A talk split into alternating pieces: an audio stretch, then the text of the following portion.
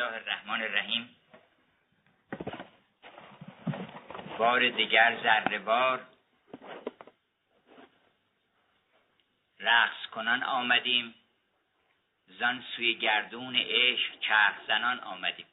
یکی از عجیبترین و نادرترین شخصیت‌های تاریخ انسانی حضرت شیخ شمس الدین تبریزی سلطان المعشوقین و از او صحبت کنیم.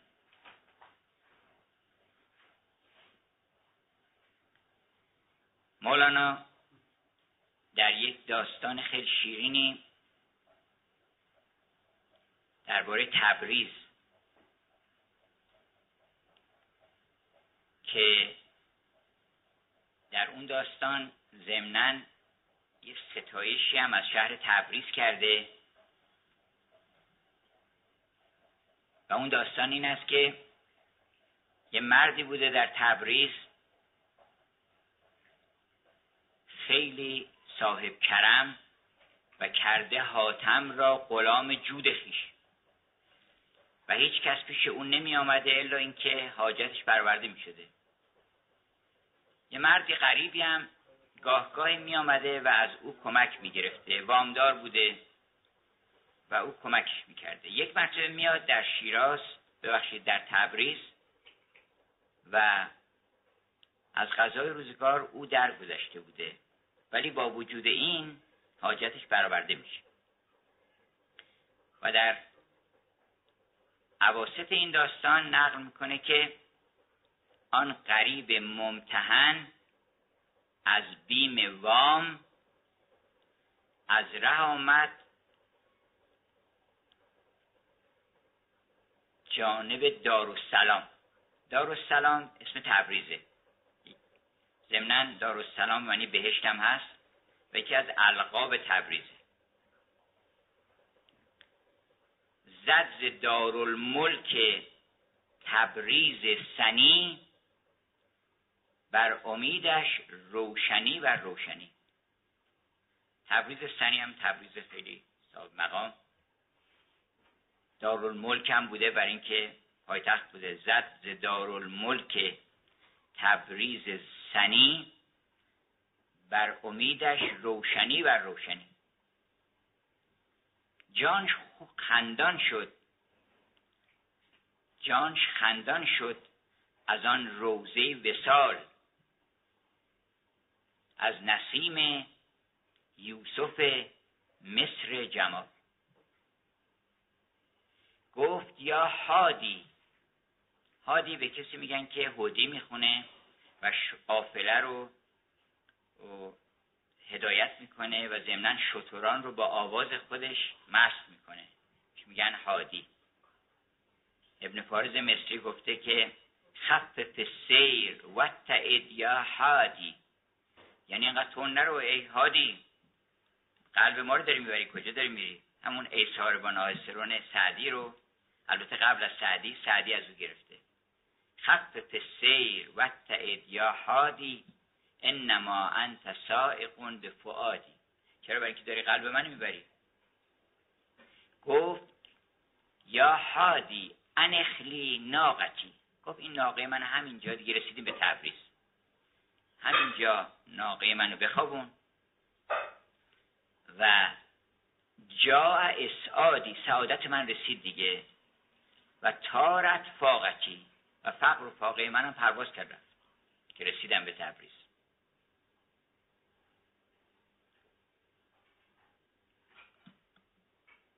جا اسعادی و تارت ناقتی،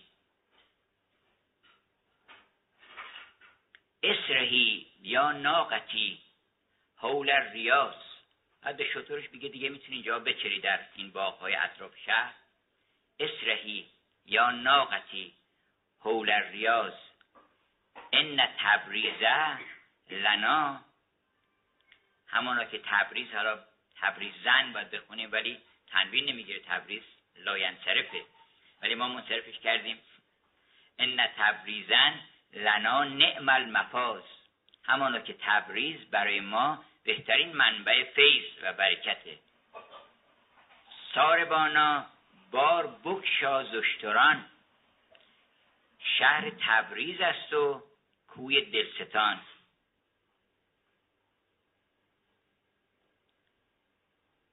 شهر تبریز است و کوی دلستان، فر فردوسی است این پالیز را، شعشعه قدسی است این تبریز را. هر زمانی نور روح افزای جان، هر زمانی نور روح افزای جان میرسد از عرش بر تبریزیان. فکر نمی کنم هیچ شاعری درباره شهر خودش بیش از این ستایشی کرده باشه که مولانا از تبریز کرده. به خاطر چی؟ به خاطر اینکه هم تبریز از روزگار قدیم از مراکز علم و فرهنگ و افاضه بوده و هم شمس الدین تبریزی زادگاهش اینجاست که گفت اگه خبر بشی و بدونی که چه کسی در تبریز بوده، خاک تبریز رو سرمه چشمت میکنی. و هر وقت میرم تاج محل در هندوستان، اونجا یکی از مهمترین معماران اون بنایی که عروس معماری جهان هست تبریزیه. و هم در عالم عشق و محبت و دوستی و غیرت و مردم نوپرستی و غیرت دوستی همیشه شهره بودن تبریزیان. و من شنیدم اخیراً سخنی که خیلی لذت بردم، شنیدم که غیرت تبریزی اجازه نداده که توی شهر فقیر باشه. گفتن ما فقیرها رو یا نیازشون برآورده میکنیم، یا اگر دکانی دارن اون دکانشون رو میبندیم. ما غیرتمون اجازه نمیده که تبریزی بیاد اینجا دور اطراف شهر هر کی رد میشه بیاد عرض حاجت بکنه. ای کاش غیرت بشری اجازه نمیداد که یک کودکی در عالم گرسنه بمونه، که کسی نیازمند باشه و حاجتمند باشه و ما بتونیم حاجتشو برآورده بکنیم. این غیرت هم غیرت الهیه و خیلی ارزنده است. و هم در موسیقی همیشه ردیف موسیقی ایران پر بوده از نغمات تبریزیان و از عاشقها و عاشق لرها. ای عاشق لر یازق لر، عاشقان شیفته و اون نوازندگان اون تارها که هنوزم انشالله هستن و بیش از پیش ادامه پیدا کنه. و تبریز همه امتیازات رو به عنوان یک شهر زنده پرشورحال پر از عمل و علم داراست. شمس تبریزی واقعا یه حادثه کاملا استثنایی در تاریخ جهان، یعنی هیچ مشابهی نداره، حتی یه مورد هم نداره.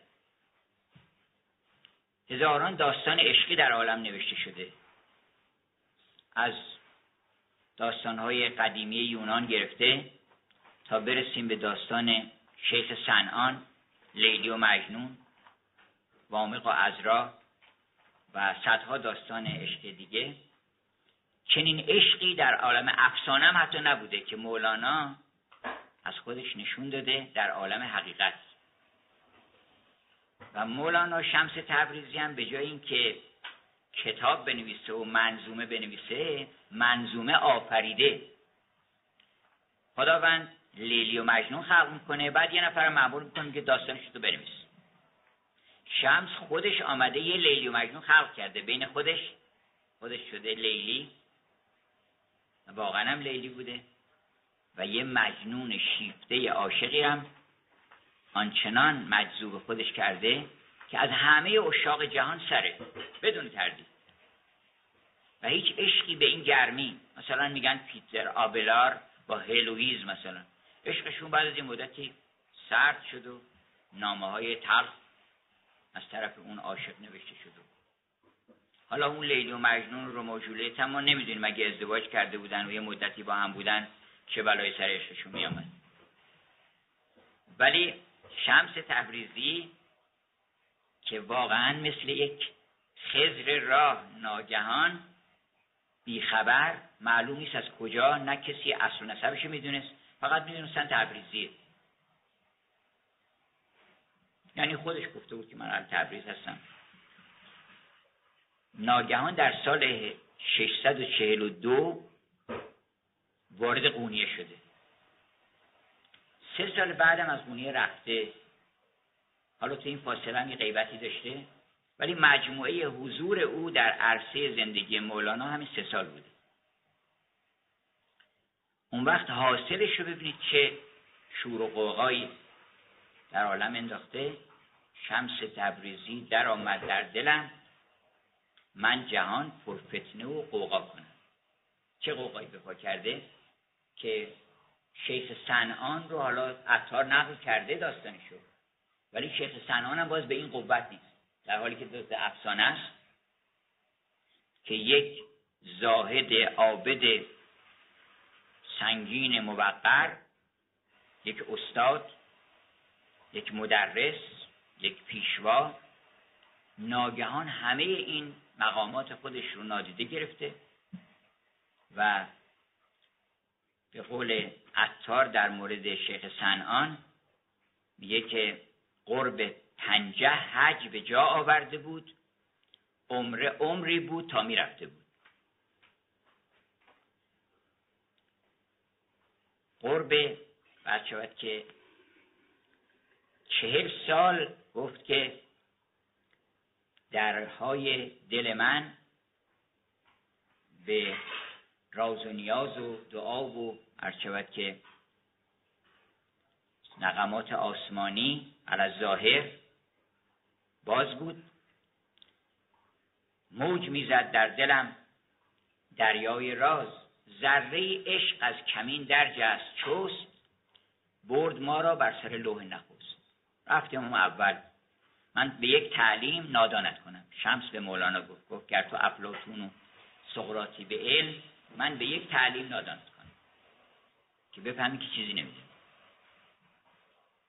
یه داستان آلمانی میخوندم، فیلمش هم دیدم که سه تا دختر زیبارو در یک کلاس فلسفه‌ای ظاهر میشن، یک کلاس فلسفه‌ای. بعد از اون استاد یکشون بلند میشه میپرسه که آقا ببخشید فلسفه یعنی چی؟ ببخشید عشق یعنی چی؟ اون استادم خیلی حرفای مهمی بلد بوده راجع به عشق، همه رو میزنه و اینا میفهمن که چیزی نمیدونه. بعد یک دو سه سالی به اون نزدیک میشن و عشق رو به اون میفهمونن. بعد یه روز به اینها میگه شما از کجا اومدین و این همه محبت چرا به من میکنین؟ گفتن که ما بشر نیستیم، ما سه تا فرشته هستیم، از عالم بالا اومدیم. به ما گفتن برو به این یاد بده، این نمیدونه که عشق چیه، درس بی خودی به مردم نده، یاد بگیره که عشق چیه. مولانا هم خیلی درس خونده بود، معارف بهای بلد که پدرش بود، بعد پیش برهان الدین، شخصیت های متعدد درس ها خونده بود، دمشق رفته بود، بعضی میگن پای درس صدرالدین قونیوی رفته بود، سخنان محی الدین به گوشش خورده بود، اینا رو همه رو طی کرده بود. ناگهان یه درویش بی‌نام و نشانی از راه میرسه و یه نگاهی میکنه به دل او و میبینه که بله خیلی موقر و سنگین هست، ولی شور نیست، عشق نیست، قوغا نیست، حرکت نیست و کتاب داره ولی کتابهاش پر از آتش نیست، کلام آتشین نیست، کلام تیر در دست نیست. حرفای خیلی خوبیه زده ولی حرفی نیست که سر آدمو ببره یه مرتبه. خانم دیکنسون میگه کلامی هست تیر در دست که همین به یه لحظه یه مرتبه نیست سرت رفته. مولانا شمس تبریزی از اون سخنان داشت، سخنان آنسری که از یه جای دیگری اون کلمات می آمد. آمده ناگهان زاهد بودم ترانه گویم کردی و تمام دیوان شمس و مثنوی و فی ما پیش تحت تاثیر سخن این درویش ظاهراً بی سواد، بی سواد نه البته به معنی یعنی در مقابل خود مولانا، خودش اعتراف میکنه که میگه من اگه ده بار دیگه هم به دنیا بیام و عمر بکنم یک دهم این مولانا چیز یاد نمیگیرم. ولی ببینید که مثل بچه دو ساله نشسته اینجا در پیش پدرش و رام نشسته و منتظره که دو تا کلمه حرف من بزنم. برآمد بر شجر طوطی که تا خطبه شکر گوید، به بلبل کرد اشارت گل که او اشعار تر گوید. شمس بهش اشاره میکرده که تو اشعار بگو. اون مطربی که براش حرف میزده، آن مطرب خوشنغمه شیرین سخن آمد. مطرب مهتاب رو آنچه شنیدی بگو، ما همگی محرمیم آنچه که دیدی بگو. چون صحبت هم نمیکرد، شمس خیلی کم صحبت میکرد، برای عامه مردم صحبت نمیکرد. خودش هم گفت که از برکت مولاناست که هر کسی از من یه چیزی میشنوه. حدود شصت هزار بیت شعر تولید کرده شمس، همش درباره عشق، پر از موسیقی، پر از شور و غوغا، پر از معرفت، پر از بارقه های نور الهی. آنچنان دوزخی به مولانا نشون داده که هفت دوزخ پیشش سرد شده از آتش عشق. گفته که اگه آتش میخوای یه آتشی به جانت میندازم که دوزخ سرد بشه در مقابل، و یک بهشتی بهت نشون میدم که همه بهشت‌ها از رونق بیفته، پشت بر باغ گل و سبزه و صحرا کرد. و گفت که گر شمس تبریزی کند بر مصحف دل یک نظر. حالا خیلی داستان‌ها تعریف کردن که چی گفت مولانا به شمس و داستان از چه قرار بود. یه روایت‌هایی می‌کنن ولی اون روایت‌ها رمزیه، اینجوری نیست که عیناً واقعی رخ داده باشه. مثلا میگن کتاباشو انداخت توی آب، بعد گفتش مولانا اینا چی گفتن؟ اینا علم قاله، اینا رو همه رو ریخت تو آب. بعد گفتن چطور این همه کتاب قیمتی رو ریختی تو آب؟ و اینا دست کرد خشک از آب در آورد گذاشت اونجا. گفتن که این چیه؟ گفت این علم حاله. این مقصود این ظواهر که نیست، اونا این تصور بر مردم هست که مثلا شمس رو آب را میرفته یا شمس پرنده بوده، یعنی پرواز میکرده مثلا. و تا صحبت کرامت میشه، کرامت ها رو میبرن روی یک کارهای خارق العاده، و همجهت هم ما رو از حتی ائمه‌مون دور میکنن. ائمه امتیازاتشون به اینه که یک معجزاتی ازشون ظهور کرده که ما هیچ وقت نمیتونیم معجزات انجام بدیم. اما اگر بگن کرامتشون و معجزهشون در این بوده که در اون لحظه حساس که همه خلقشون تنگ میشه، این تنگ نمیشده. این کرامت اینه. شمس تبریزی کرامت، چه کرامتی بالاتر از این که آمده یه آدمی رو آنچنان عاشق کرده که هرچی شعر گفته به عشق او گفته، و آنچنان شوری در عالم ایجاد کرده که هنوز در قلب آمریکا و اروپا شعله آتشش میتونه تأثیر بکنه. و بیا تمام شعرهای خودش رو به اسم یه نفر دیگه بگه، بگه شمس تبریزی. شمس تبریزی که نور مطلق است، آفتاب است و ز انوار حق است. عهد کردم چون که بردم نام او، بازگویم شرحی از انعام او. ما هم چون اسمشو بردیم باید از انعام او و از کراماتش چیزایی تعریف کنیم. عهد کردم چون که بردم نام او، بازگویم رمزی از انعام او. این, جم... این زمان جان دامنم برتافته است، بوی پیراهان یوسف یافته است. که از برای حق صحبت سالها، بازگو رمزی از آن خوشحالها. تا زمین و آسمان خندان شود، عقل و روح و دیده صد چندان شود. خوابها میدید جانم در شباب، که سلامم کرد قرص آفتاب. مولانا قبلا خواب دیده بود که شمس میاد و میگه که خواب دیدم یه شبی که خورشید به من سلام کرد، و این شمس بوده که در واقع بهش سلام کرده. وسط میگن سوار اسب بوده مولانا، یه مرتبه صداش میکنه که مولانا سوال داره، بفرمین سوالتون.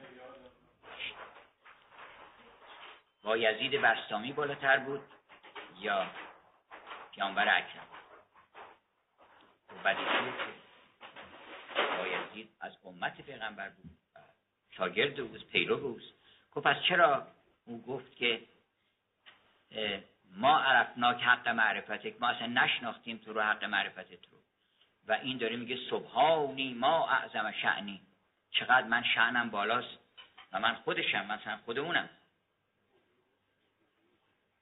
گفت که چرا این گفته و اون اونو گفته؟ مولانا فرومان.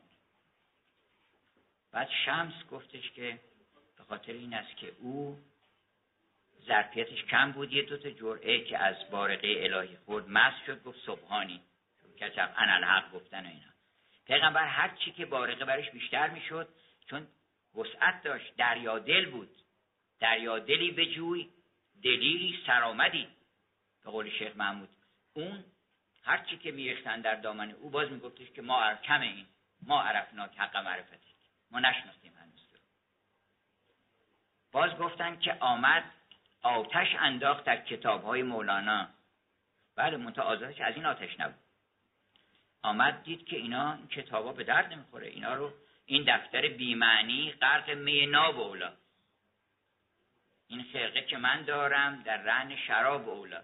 یعنی چی من خرقه که من دارم در رهن شراب اولا؟ یعنی این خرقه از خرقه دکانداریه، این خرقه یعنی امنیت من، یعنی من اینجا رئیسم و رئیس خانقاه هستم و شخصیتی دارم و اینا. این خرقه اینو بهتره که بکنی تو شراب بیخودی و نیست بشی، مست بشی، اون وقت ارزش پیدا میکنه این خرقه. وگرنه این خرقه رو بده صد خرقه به زناری، صد تا از این خرقه ها رو نمیگیرن که این زنار بده، خرقه به درد نمیخوره، زنار کفر بهتره. بنابراین گفتش که گر شمس تبریزی کند بر مصحف دل یک نظر، این کتابا از این کتابا نبود، به کتاب دل مولانا نگاه کرد، دید که خیلی آروم و موقر نشسته و پر از علم و سواد و اینا.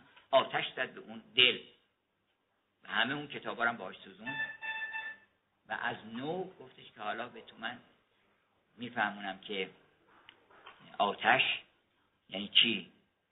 آتش زد در اونجا و گفت گر شمس تبریزی کند بر مصحف دل یک نظر، اعراب آن رقصان شده هم جزم آن پاک گفته. یعنی نه تنها اعرابش برکت در میاد، چون اعراب بالاخره خودش حرکته، جزمش هم شروع میکنه رقصیدن اگر که به مصحف دل نگاه بکنه. و تمام ذرات وجود مولانا به رقص آمد و گفتش که آمد بهار جانها ای شاخ تر به رقص آمد، چون یوسف در آمد مصر و شکر به رقص آمد. تمام وجودش در رقص آمد و دیگه بعد از اون هیچ نایستاد از چرخیدن و گردیدن و شعر گفتن و ریتم و آهنگ و موسیقی و ملودی و الهیت و معنویت و اخلاق و انسانیت و همه رو در هم آمیخت، قصه و حکایت و یه مجموعه درست کرده که اصلا کسی نمیتونه عنوان برش بذاره. مثلا بگن مثنوی، حالا پشت کتاب میسن سایکولوژی، یعنی روانشناسی، یکیش میسن داینامیک سایکولوژی، روانشناسی پویاس. مثلا یک کتاب می‌نویسن مثلا این راجب thought is form، مثلا اندیشه یک نوع فرمه، این یعنی که عنوانی داره. شما چه اسم می‌خواید به کتاب مولانا بذارید؟ مگر بگین فیه مافی، یعنی در آن است آنچه در آن است. مثنوی هم فیه مافیه، مولانا همه کتاباش فیه مافیه. حالا یک شو اسمشو تصادفاً گذاشتن، اونم مثنوی، برای اینکه اسم کتاب که نیست، مثنوی شعرشه، نوع شعرشه گفتن مثنوی. دیوان شمس تبریزی هم در واقع همون فیه مافیه، یعنی اگه شما کتاب روانشناسی، بله، کتاب جامعه شناسی، بله، چیز درمانی میکنه، هرچه بعد که حسد درمانی میکنه، انواع بیماری ها رو این معالجه میکنه بدون اینکه شما اصلا طرح بیماری بکنه. چون بالاخره آدم باید بره پیش اون شخص بگه که من چمه، مشکلم چیه، ولی اینجا شما احتیاجی نداره اصلا، اصلا خودتون خودتونم بدونین که مشکلتون چیه. وقتی میان خودتون عرضه میکنین در معرض نسیم قدسی مول... مولانا قرار میگیره، همون بلایی که سر شمس شمس سر مولانا آورد سر ما میاد. چرا؟ برای اینکه این از لب اون مست شده، ما از لب مولانا مست میشیم. شمس هر وقت میخواست شعر بگه، مولانا شعر بگه، میگفته که یه حرفی بزن تو من شعرش کنم، این لطیفه‌ای بگو، غزال خیش به من ده، غزل ز من بستان.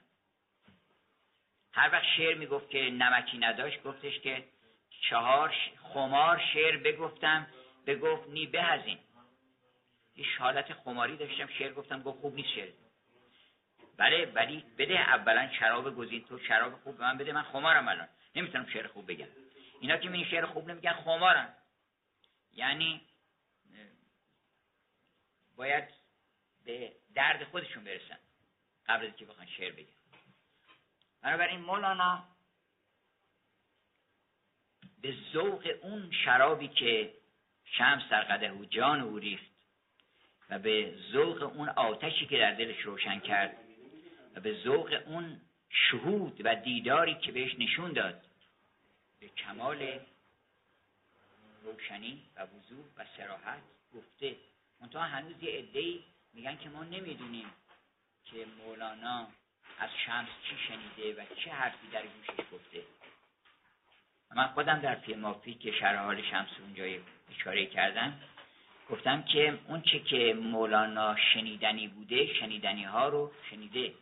شمس از جنس دیدنی بهش هدیه داده، از جنس استاد کرسی نظر بوده. هر کسی یه درسی میده، یکی ریاضیات درس میده، یکی فیزیک درس میده، یکی حساب احتمالات درس میده. شمس چی درس میده در دانشگاه عالم؟ استاد کرسی نظر. در آیت شرح در کدیه ز عرش آید دو صد هدیه چو او درس نظر گوید. وقتی درس نظر میداده که ببینی تو. گوشم شنید قصه ایمان و مست شد، او قسم چشم صورت ایمانم آرزوست. و این کیمیاگری که کرده،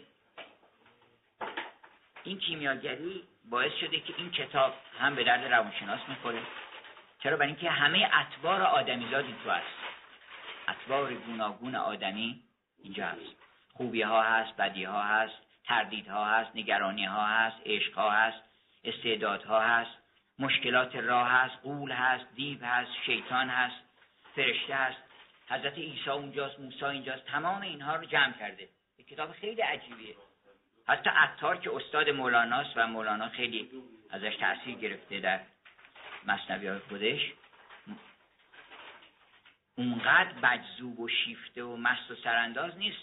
حواسش جمعه که من الان دارم داستان میگم، این داستان تموم کن بعد برو سر اون داستان دیگه. اما مولانا اصلا حواسش به این چیزا نیست. یه مرتبه داستان شروع میکنه، یادش میره اصلا که این داستان شروع کرده بودم من. داستان شروع میکنه که رفت بیماری به نزد یک طبیب، گفت نبضم را نگه داره لبی تازه نبض آگه شوی از حال دل که رگ دست است با دل متصل. مستی دل را نمیدانی که کو وصف آن از نرگس خمار جو. یه وقت میگه شما رفت مولانا از داستان بیرون، بعد از مدتی میگه حالا برگردیم قصه طبیب برگردیم. وسط داستان ایاز انقدر مست شده خودش از داستان تعریف کردن خودش که گفتش قصه محمود و اوصاف ایاز چون شدم دیوانه رفت اکنوز احساس. داستان چیز شد. حالا ای ایاز از درد تو گشتم چو موی ماندم از قصه تو قصه من بگو. بس فسانه عشق تو خواندم به جان تو مرا کفسانه گشتستم بخوان. تو بیا داستان منو بخون، حالا من داستان تو رو نمیخوام تعریف بکنم. این یه حالتیه که در هیچ کتابی در عالم وجود نداره. تنها کتابی است در عالم که بود بازرگانی او را طوطی در قفس محبوسی با طوطی. داستان طوطی رو شروع کرده. چون که بازرگان سفر را ساز کرد سوی هندستان شدن آغاز کرد، هر غلام و هر کنیزک را ز جود گفت از بهر چارم گوی زود. هر یکی از وی مرادی خواست کرد جمله را بعده بدادان نیکمرد. گفت طوطی را چه خواهی ارمغان. حالا بعضیا میگن آقا این مولانا مشکله، من نمیدونم کجاش مشکله، خیلی به زبان روشن و ساده مولانا حرف میزنه و من فکر میکنم نه پنجاه درصد مثنوی رو همه فارسی زبون ها میتونم بفهمم. گفتش که گفت طوطی را چه خواهی ارمغان کارآمد از خطه هندوستان. گفت آن طوطی که آنجا طوطیان چون ببینی کن ز حال ما بیان که فلان طوطی که از جنس شماست از قضای آسمان در حبس ماست. بر شما کرد او سلام و حالا تو داستان طوطی هنوز، حالا ببین از کجا در میاد. بر شما کرد او سلام و داد خواست و از شما چاره و ره ارشاد خواست. گفت می شاید که من در بند سخت گه شما در سبزگاهی بر درخت. این چنین باشد وفای دوستان من در این حبس و شما در دوستان. یاد آرید ای مهان زین مرغزار یک صبوحی در میان مرغزار، یاد یاران یار را میمون بود، خاصه کان لیلی و این مجنون بود. ای عجب آن عهد و آن پیوند کو، وعده‌های آن لب چون قند کو. گر فراق بنده از بد بندگی است، حاضر با خدا صحبت می‌کنی، گر فراق بنده از بد بندگی است، گر تو با بد بد کنی پس فرق چیست؟ ای بدی که تو کنی در خشم و جنگ، با طرفتر از سماع بانگ چنگ. ای بلای تو ز دولت خوبتر، انتقام تو ز جان محبوبتر. عاشقم بر لطف و بر قهرت به جد، ای عجب من عاشق این هر دو زد. ای عجب بلبل که بگشاید دهان، تا خورد او خار را با گلستان. این نه بلبل این نهنگ آتشی است، جمله ناخوشهای عشق او را خوشی است. عاشق کل است و خود کل است او، عاشق خویش است و عشق خویش تو. این سر از کجا در کجا مرتبه فرزده داستان طوطی. داستاناش همینطور بر حسب تداعی معانی پیش میره، یعنی یه چیزی یادش میاد از اینجا می... اونجا میزنه، از یک کلمه یاد یه داستان دیگه میفته و این شور و حال و وجد و مستی او رو رها نمی‌کنه. از کجاست؟ از اینکه شمس براش حقایقی رو به مقام شهود رسونده. منتها تو ضمن داستان‌ها مقالات شمس پر از داستانه. بسیاری از داستان‌های مثنوی تو مقالات شمسه، بسیاری از نکته‌هایی که تو فی مافی داره از مقالات شمسه.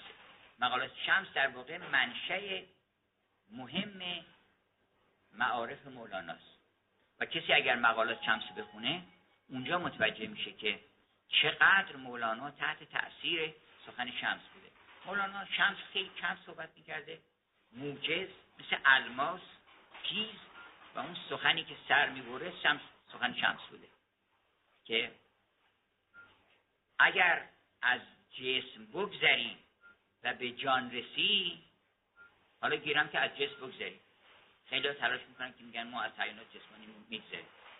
تازه میگه کافی نیست اگر از جسم بگذری و به جان رسی، به حادثی دیگر رسیده باشی.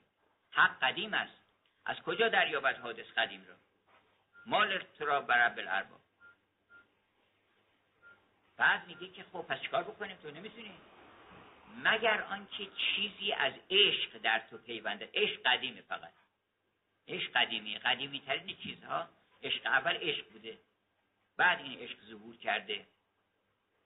قبل از بیگ بنگ و اینا که فرنگی ها میگن، قبل از همه اینا عشق بوده. بنابراین اون عشق رو بهش نشون میده که میگه اگر عشق، یه چیزی از عشق با تو بپیوندد و به پایمردی اون از میانه این حوادث ناگاه بجهی، بپری بیرون از این چارچوب حادثات زمانی و بپیوندی به اون قدیم. و بعد ناگهان میگه که اون قدیم بی‌نیازه و خب آدم فکر میکنه خب اون که بی‌نیازه، بنابراین ما چیز کنیم، ما چه خاکی به سر اون بکنیم، چیکار بکنیم؟ اون که بی‌نیازه، بی‌نیازی خیلی چیزه، خیلی سخت تحملش. برای اینکه معشوق میگه نمیخوام، من میگه ما من خونه پارک کجا دارم، یه زمینم در فلانجا دارم، این هم احتیاجی نداره. بی‌نیازی روزگار شخص سیاه میکنه، خواستگار رو، که اگر آدم استغنا نشون بده، استغنای حق، که میگه نه لا غنی و نه العالمین، من بی‌نیاز هستم.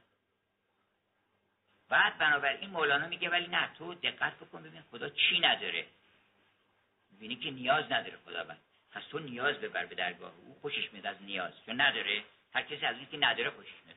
پارک و خونه و اینا داره خودش، بنده کن نیاز داره که یه نفر بیاد با اخلاص بگه که ای نازنین جهان، من عاشق تو هستم، دلم در گرو محبت توئه، تمام وجودم رو میخوام فدای تو بکنم.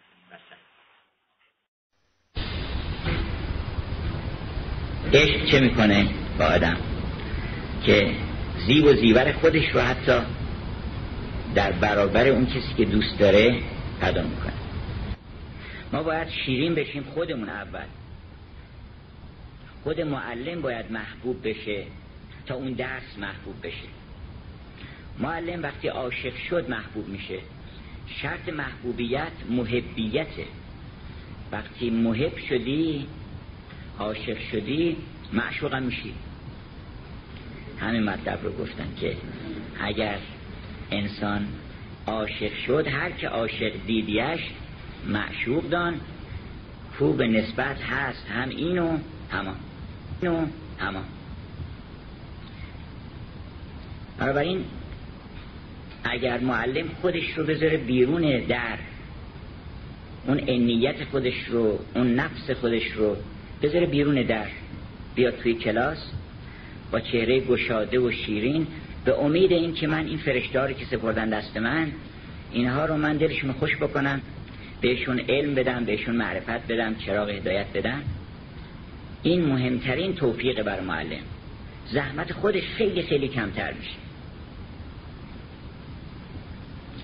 برعکس اون چی که گفتن معلم باید هیبت داشته باشه، جذبه داشته باشه.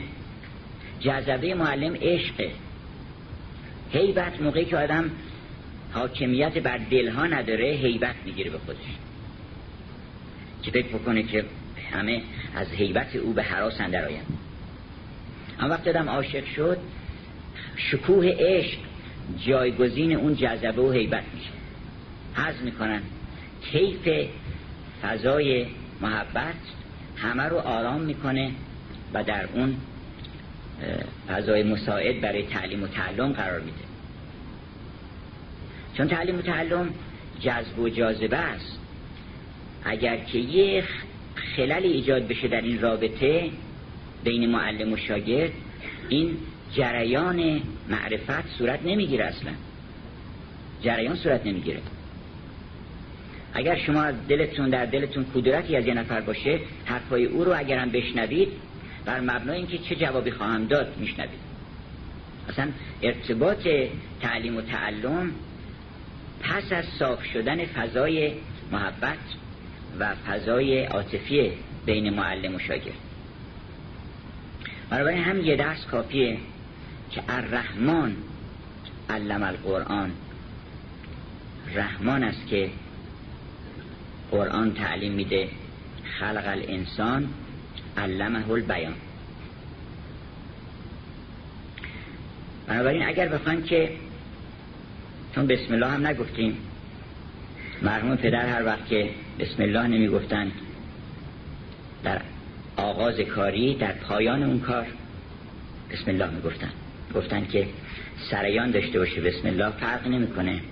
البته که بهتر آدم اول بگه، اما اگر انسان اون بسم الله در جانش آمده باشه، اصلا غیر از بسم الله حرفی نمیتونه بزنه. اگر نیامده باشه، غیر از نام خودش حرفی نمیتونه بزنه. اگر این نفسانیت ما باشه، هر چی بگی اسم خودت. اگر گفتی خدا یعنی من، اگر گفتی یا ابوالفضل العباس یعنی من. دیدین یه گدایی میگه یا ابوالفضل العباس، یعنی چی؟ یعنی چیزی بدین به من. این کاری به اون نداره اصلا. یا الله یعنی بریم کنار، من دارم میام. اصلا همه اسما تبدیل میشه به من. اگر که آدم عاشق شده باشه و خودش رو رها کرده باشه، همه اسما تبدیل میشه به او. حتی بگو من یعنی او. حتی از خودستایی شما کسی نمیرنجه. خیلی عجیبه. آدم عاشق که میشه مثل حافظ، ببینید تا عاشق بوده، گرچه گردآلود فقرم، شرم باد از همتم، گر به آب چشمه خورشید دامن تر کنم.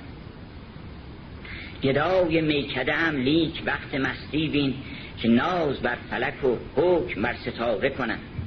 شعر حافظ در زمان آدم اندر باغ خلد، دفتر نسرین و گل را زینت اوراق بود. هیچ شما میرنجین؟ اصلا هضم میکنین، فکر میکنین حماسه منم هست.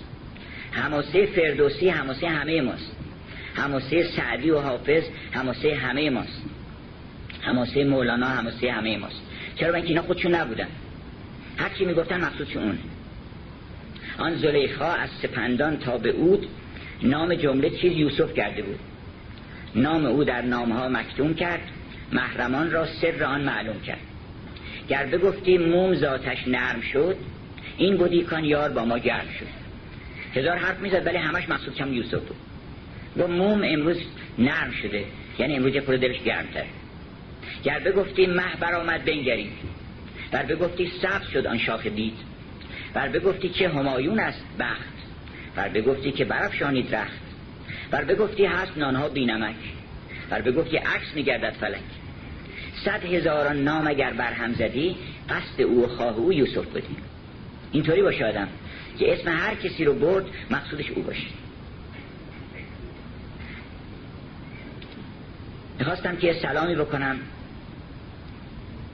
به معلمان عزیز از سراسر کشور. فکر کردم که این سلام ما که شأن هدیه نداره، این چه سلامی من هدیه بکنم در حالی که ما در عالم سلام نیستیم. سلام بهشته، سلام نام خداست اصلا. یکی میگفت چرا اول سلام کردیم بعد بسم الله گفتیم؟ اون مگه سلام غیر از بسم الله؟ سلام نام خداست. هو السلام العزیز الجبار المتکبرش هم سلام. سلام کیو بگیم؟ سلام اون کسی که سلام کی قیمت داره، سلام کسی که راه ها طی طریق کرده باشه، سالها رفته باشه تا برسه به یه عالمی و بعد اونجا به اون منزلگاه معشوق رسیده باشه، با هزار ترس و لرز فکر بکنه که آیا سلام بکنم یا نکنم، چون اگر سلام بکنم آیا جواب میدن؟ جواب نمیدن. خیلی مهمه جواب سلام آدم بدن اونجا. اگر که یه جواب سلام سرسری زیر لبی هم همتا بدن خیلی خوب.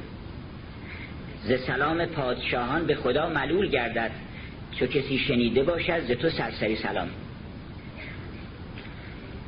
با هزار نگرانی سعدی، حافظ، مولانا اینا رفتن اونجا، با هزار ترس و لرز سلام کردن و خوشبختانه جواب شنیدن که سلامون علیکم، سلام بر تو باد. این سلام رو دستمایه هنرشون کردن. محی الدین اشاره میکنه که اگر به سلام کردن اونجا، اون سلام رو بده به باد صبا بردار بیاره. ربطه صبا انهم حدیثا معنعنا، حدیث معنعن رو صبا میاره. گفت این سلام رو بده صبا بیاره به همه. ای نفس خرم باد صبا از بر یار آمده ای مرحبا. اون سلام رو باد صبا میاره. باد صبا چیه؟ باد صبا شعر حافظ، شعر سعدی، شعر مولانا، بالاتر از همه اینا سرچشمه همه ادبیات قرآن. قرآن سلام خداست. این سلام رو ما هدیه بکنیم. این سلام ارزش داره که سلام اوست. سلام دوست شنیدن سلامت است و سعادت. بنابراین این سلام رو که ما هم از باد صبا دریافت کردیم، از شعر و ادبیات و هنر، هنر هم سلامه. به همجد باعث آرامش خاطر آدم میشه. شعر خوب باعث آرامش خاطر آدم میشه. این سلام رو هدیه کنیم به همه معلمان و همه عاشقان حضرت دوست. و فقط چون قرار بود که من فقط اینجا حضور پیدا کنم خدمت دوستان، یه سلامی بکنم، حالا فکر کردم یه چند کلمه هم راجع به این که علم چه مرتبه‌ای داره و چه تأثیری داره دانستن، چند کلمه اشاره بکنم. شیوه تعلیم رو که گفتیم که بعد آدم عاشق بشه بعد تعلیم بده. آدم که عاشق شد باسواد هم میشه. چرا؟ و این فکر میکنه من خیلی چیز حرف حسابی و اینا بزنم. شب فکر میکنه، یه قصه میره میخونه، حکایتی میخونه، بچه‌ها باید گرم کرد. من فکر میکنم بهتره که همه معلم‌ها حتی معلم ریاضی با یه داستان شروع بکنن. اینقدر داستان‌های قشنگ هست تو ادبیات جان، راجع به ریاضیات، راجع به فیزیک، راجع به علوم دینی، راجع به علوم اخلاقی. هر درسی شما بخوام بدین یه داستان داره. یه داستان شیرینی داره که اون داستان اول بچه‌ها رو جذب کنه. آدم وقتی عاشق شد اصلا با سواد میشه، با هنر میشه. فکر میکنه که خب من چیکار بکنم، اینا رو دوست دارن، یه هدیه بهشون بدم. بعد فکر میکنه نکنه اینجا رو بپرسن از من بلد نباشم، اینو بخونم، یه دو تا شعر یاد بگیرم، دو تا نکته یاد بگیرم. اینجا دائما رو خودش کار میکنه. آدم عاشق به کمال میرسه. عشق آدم رو به منتهای کمال میرسونه. فقط شما یه نیت بکنید که من میخوام خودم رو مایه خیر و برکت بکنم برای هر کسی، من دوست دارم این کار رو. اون وقت ببینید چقدر همه برکت‌ها میاد پیش شماست. هر کس گفت من دلم میخواد مردم از دست من لذت ببرن، این آدم خوشبخت میشه. چرا؟ برای اینکه خوشبختی ها میاد پیش این تا بره پیش مردم. قبل از اینکه بره پیش مردم اول میاد پیش این. تنها راه شاد شدن یه چیزه، و اون این است که آدم نیت بکنه که من دلم میخواد شادی تولید بکنم، میخوام شادی تولید بکنم در عالم، ما شاد میشه. شادی ها رو همه رو میدن به این، میگن آقا از طریق شما توزیع بشه. شکر رو میدن شما توزیع بکنید، چون وهاب فقط خداست. ما هیچ هدیه‌ای نداریم به کسی بدیم، ما شأنی نداریم. وای بر اون کسی که فکر بکنه هدیه‌ای داده. هو الوهاب، بخشنده یه نفره فقط. ما کی هستیم؟ ما اینجا گفتن آقا دادن به شما، گفتن شما بده بید. ما کاری نیستیم اینجا. گاهی دوستان ابراز لطف میکنن، ابراز محبت میکنن. من حقیقت مسئله رو برشون میگم که آقا ما اینجا واسطه ایم، از کیسه خلیفه میبخشیم. یک شکری است که آنجا شکری هست که چندین مگسانه. اون شکر رو گفتن آقا شما، شکریست متعلق به مردمه، میراث مردمه، میراث ادبی و فرهنگی و فطری مردمه. اینا رو شما که حالا دستتون رسیده اینجا، اینو توزیع بکنید بین مردم، بهایی هم براش نگذارید. بنابراین وقتی که آدم عاشق شد، بعد یا اشتباهش عالم هم میشه، هنرمند هم میشه، فکر میکنه من یه هنری هم داشته باشم تو این مجلسی که میخوایم بریم، بالاخره اینا رو میخوام خوشحال بکنم، سازی بزنم، شعری بخونم، یه نقاشی بکنم، یه هدیه‌ای بدم به مردم. هدیه چیه بهتر از هنر؟ همین نیت آدم رو اصلاح میکنه. اون نیت به تدریج آدم باسواد میشه، فرهنگ پیدا میکنه، شعر میخونه، ادبیات میخونه. بعد فکر میکنه که کار بدم نکنم، برای اینکه اینا اگه یه وقت از من یه بدی ببینن دلشون سرد میشه. من آدم احساس وظیفه میکنه که هیچ کار بدی نکنه. حالا علم سرچشمه همه برکت هاست. حالا ما اگر از عشق هم صحبت کنیم، راجع به عشق همینو میگیم. علم هم با عشق یکیه در حقیقت. رابطه علم با دین رو اول بگم. رابطه علم و دین، رابطه علم با اخلاق، رابطه علم با هنر، رابطه علم با اقتصاد و سیاست جامعه و کشور در سراسر جهان. همه اینها اگر علم حقیقی بیاد کارش درست میشه. اگر که دین رو خوب نگاه بکنید، این قرآن خوب بخونید، یه خبره توش، فقط یه خبره، و شما اگر علم به این خبر پیدا کنید دیندار میشید. دین اصلش دریافت و ایمان آوردن به یه خبری است که نبی آورده. خبر چیه؟ خبر این است که ایها الناس انما الهکم اله واحد، یه دونه خدا در عالم هست، یک منبع قدرت در عالم هست، یک منبع رزق و روزی در عالم هست، و او شما رو عبث و بیهوده نیافریده. ام حسبتم انا خلقناکم عبثا، تو فکر کردی من تو رو رها میکنم؟ این آیه چقدر دل آدمو گرم میکنه که پس ما یه مقصودی دارن از ما، ما هیچ نگران چیزی نباید باشیم. نیم ز کار تو غافل، همیشه در کارم که لحظه لحظه تو رو من عزیزتر دارم. بنابراین دین اصلش برمیگرده به همین خبر و همین علم. اخلاق هم همون علمه. وقتی شما خوب فهمیدید که حقیقت این عمل چیه، میفهمید خوب هست یا خوب نیست. مثلا خشم از چی سرچشمه میگیره؟ از جهل. هر وقت آدم عصبانی میشه جاهله. یه چیزی هست که باید بدونه نمیدونه. کی آدم عصبانی میشه؟ موقعی که فکر میکنه که این باید یه جور دیگه میگفته، حرف دیگه باید میزده، الان این حرف رو زده. خب این جهل توه، این باید همه حرف رو میزده. تو اگه پروندهشو بیاری میفهمی که این مطالعاتشو، تحقیقاتشو، تربیتشو، پدر و مادر و اینا این اینجوری بار آوردن، الان رسیده به اینجا. تو نباید عصبانی بشی که. تو پروندهشو بخون.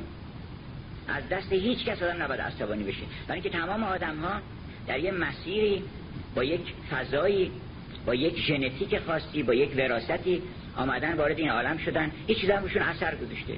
تو اگه میتونی اونها رو بهترش کن، وگرنه عصبانیت چه معنی داره؟ یه کسی بی ادبه، خب بهش ندادن ادبو، چرا؟ یه جای بزرگ شده، تو برو مطالعه کن، عصبانی نمیشی. هر وقت آدم عصبانی میشه نمیدونه، برای این جهل باعث عصبانیته. اگه اینو فهمیدن دیگه عصبانی نمیشه. هر وقت آدم بفهمه که هرچی علمش زیادتر بشه خلقش خوشتر میشه، عصبانی هم نمیشه. تو کنفرانس تو پاردونه، فرانسوی ها میگن همه رو که بفهمی همه رو میبخشی. چرا خدا همه رو میتونه ببخشه؟ باید که همه رو میدونه. هرچی ما بیشتر بدونیم خلقمون بهتر میشه، مهربونتر میشیم، کینه اصلا معنی نداره. کینه یعنی چی؟ کینه یعنی من دلم میخواد که این آدمو نابودش بکنم، این چرا این کارو بده کرده. نه، این کار بد یک مصیبتی است که بر او وارد شده. کار بد در واقع بلای سر اون اومده، الحمدلله که سر تو نیامده. ثانیاً تو اگه میتونی این از این بلای جوری نجاتش بده. ادفع بالحسنات سیئه، بدی رو با چی میشه دفع کرد؟ با خوبی. با بدی که نمیشه دفع کرد. با نفرت میشدم نفرت از من ببره. با کینه میشه کینه از من ببره. با زور نمیشه حتی زور از بین برد. زوری که از نفس سرچشمه میگیره.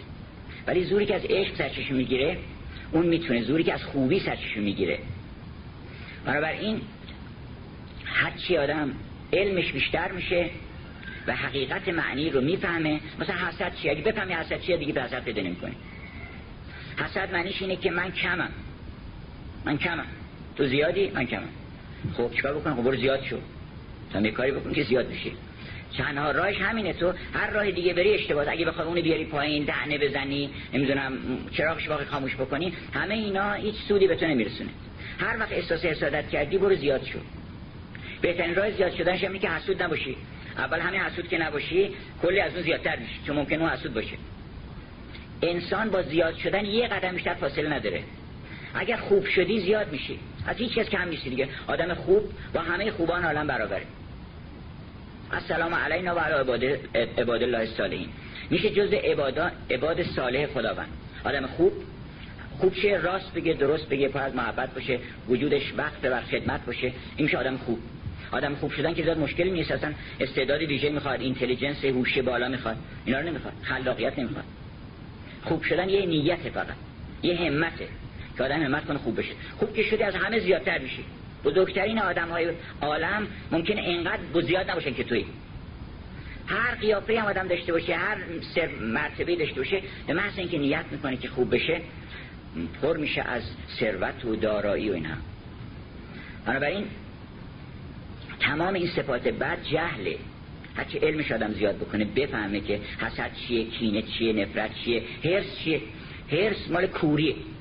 وقتی تو کوری که می‌بینی خداوند اینا رو همه رو داده، تو خاک بوده این چشما رو بد دادن. علم نجعل له عینین، چشم بد ندادن. پس من چشم دارم، می‌بینم همه چیزا رو.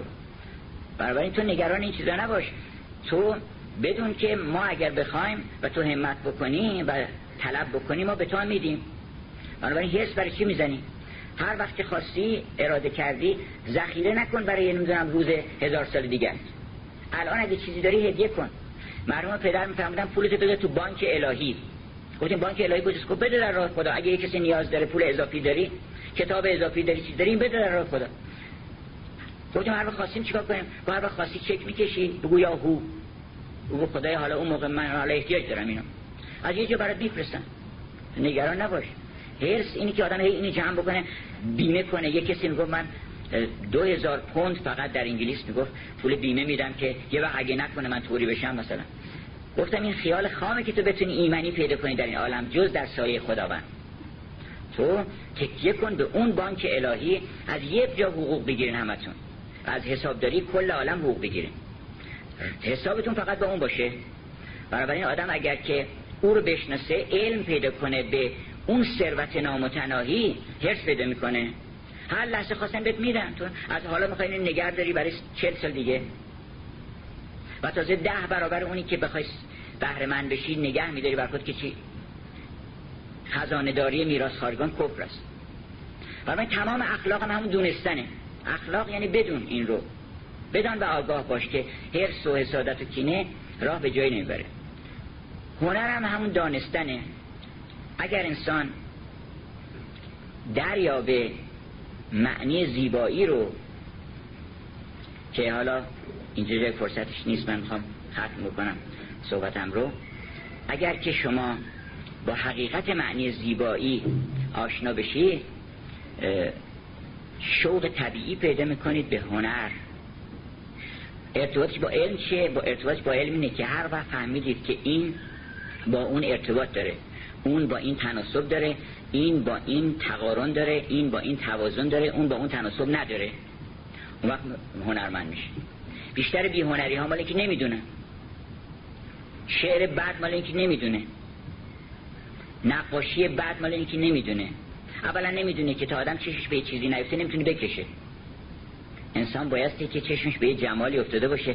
خیال میکنن که نقاش خود درخت بکشه، درخت که هست، درخت که هست. تو چه چیزی اضافه میکنی به این درخت به من میدی؟ نقاش بزرگ کیه؟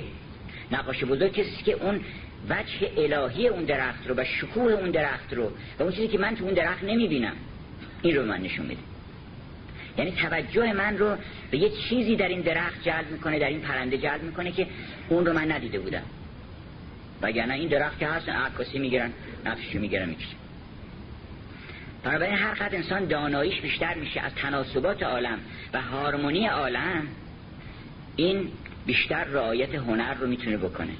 میفهمه که این زیبا نیست که آدم این با اون تناسب نداره، این رنگ با اون رنگ تناسب نداره، این کلمه با اون آدم تناسب نداره، این با اون بچه تناسب نداره، تناسب داره و تناسب نداره. فهم اینها میشه هنر.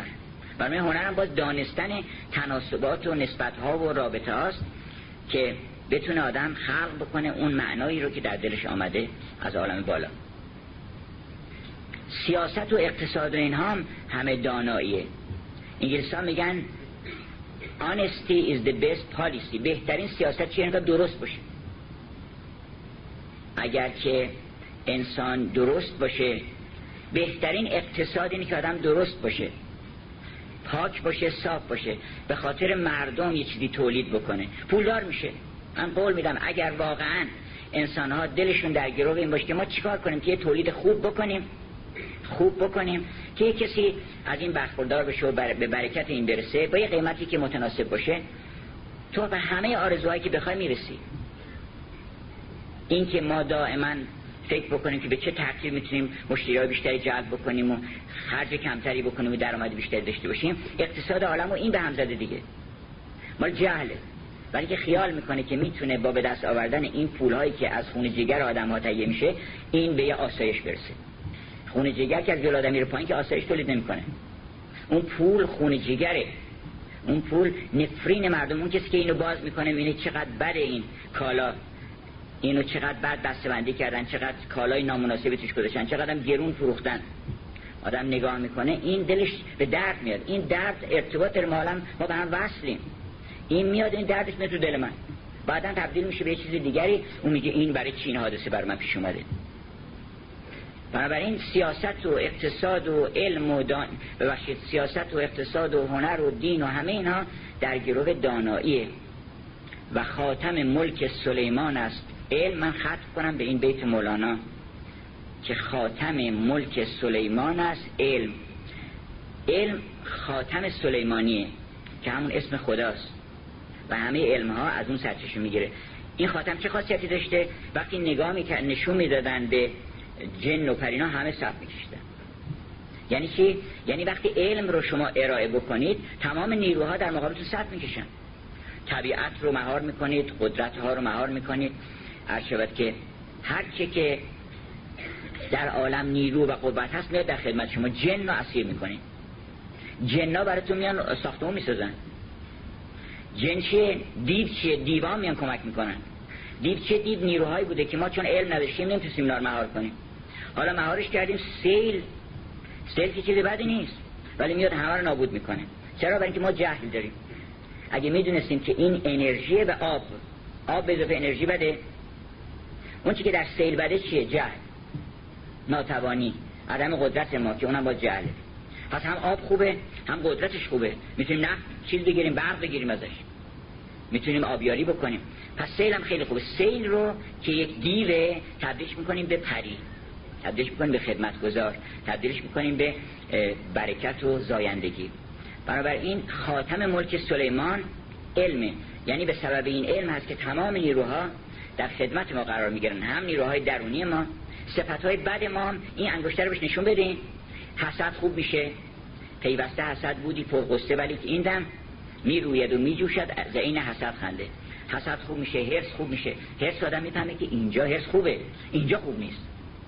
حرص در اندر عشق تو فخر است جا، حرص اندر غیر تو ننگ و تبا. یکی از دوستان میگفتش آقا این ماجرای حضرت داوود که شما گفتین با روایت قرآنی نمیخونه. اصلا از روایت قرآنی گرفته شده که حضرت داوود نود و نه تا همسر داشت و یه همسر دیگر را هم میخواست. این شبهه ایجاد کرده که آقا برای چی؟ آخه این اولا چرا نود و نه تا داشته؟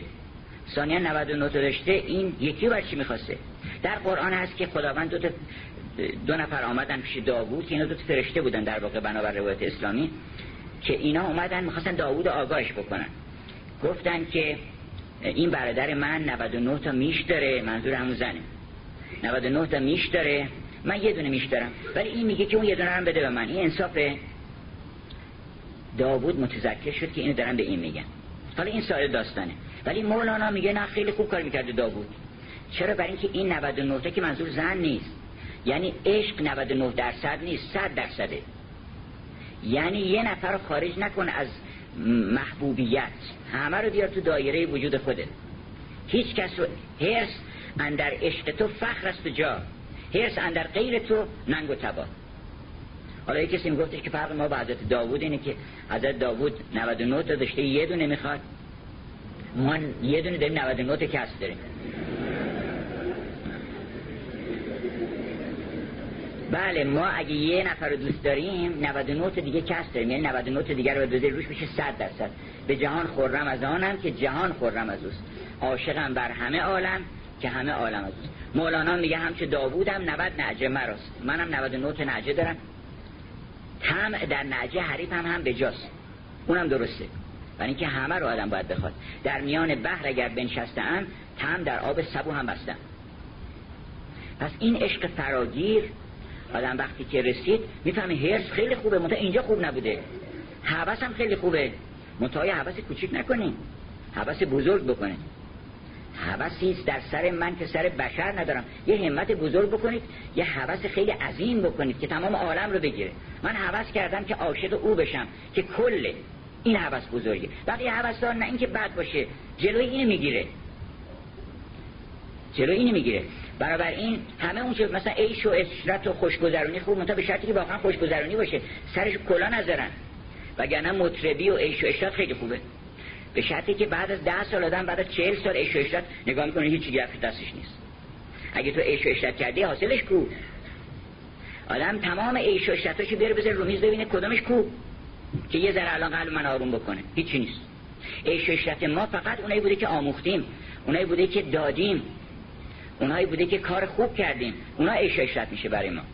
عشرت حقیقی رسیدن به یک حقیقت تازه است. وجد که میگن وجد یعنی شادی دیگه، ولی وجد یعنی یافتن. وقتی یه چیزی یافتی، یک وجود تازه رو کشف کردی، اون وقت به شادی میرسی. برای این تمام اینا خوبه. شراب خوبه، منتها این شراب نیست. این سر آدم کلا میذاره شراب شیطانیه، دروغ میگه، میگه من قصات از من میبرم، نمیبره. همه کاری که قول میده که غم و غصت از من میبرم، شادت میکنم، اون نمیکنه. این شرابو گولش نخورین، شراب شیطانیه. انما یرید الشیطان ان یوقع بینکم العداوة والبغضاء. این میخواد بین شما دشمنی ایجاد بکنه و هیچ کار خیری بلد نیست بکنه این شراب. دیدین که اونایی که بعد از چهل سال خوردن گفتن مستی هم درد منو دیگه دوا نمیکنه.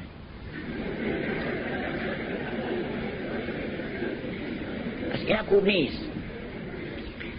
همه این چیزا که گفتن بده، مال اینه که جنسش نامرغوبه، وگرنه عشق و عاشقی خیلی خوبه، هوس خیلی خوبه، مطربی خیلی خوبه، به شرطی که واقعا اون مطرب خودش خونش دلش خون جگر نباشه، غذاش واقعا به شادی حقیقی رسیده باشه. چه مطربی بالاتر از امام حسین که بعد از هزار و چهارصد سال میتونه دل ما رو شاد بکنه. این مراسم شما فکر نکنه مراسم شیون و ایناست، این مراسم شادی حقیقتا. شوق اگه گریه میکنیم خیلی هم خوبه، گریه شوقه که چرا من مثل تو نیستم، تو کجایی تا شبم من چاکرم، تو چقدر پاک بودی، چقدر شریف بودی، چقدر عاشق بودی که گفتی که همه چیز من فدای تو، قربان تو. ما هم تو بیخودی به هم دیگه میگیم قربان شما، ولی حاضر نیستیم قربانی بکنیم.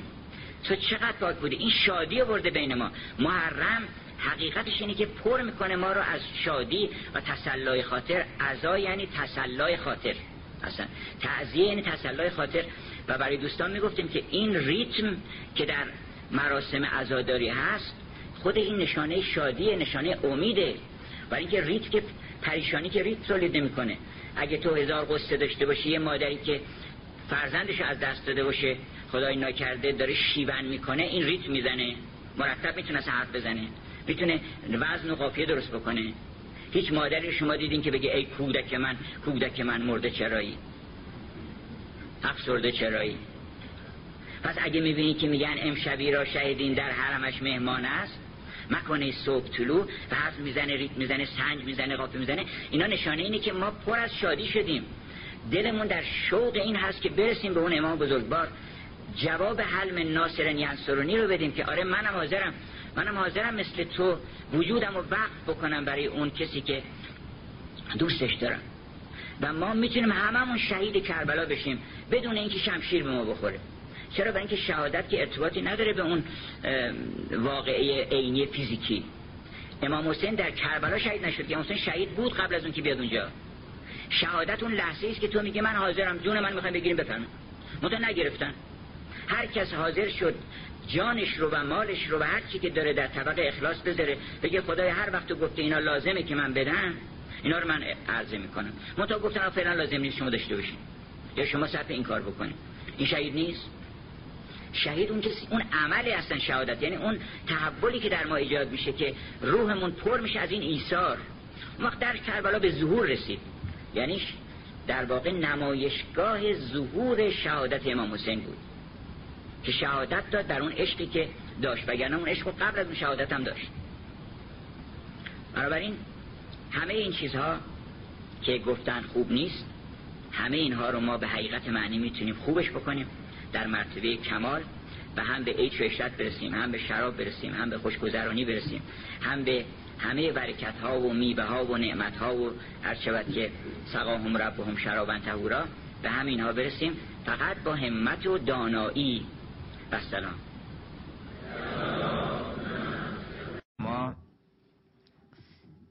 جویندگان حکمت و معرفت و پویندگان راه عشق، عاشقان زیبایی و دانایی و نیکویی، چه جایی بهتر از اینجا که بشینیم صحبت کنیم در حضور دانشجویان، استادان نازنین، از کسی صحبت کنیم که ذره ذره وجودش آکنده از عشق، آکنده از شادی، آکنده از امید، آکنده از معرفت بوده.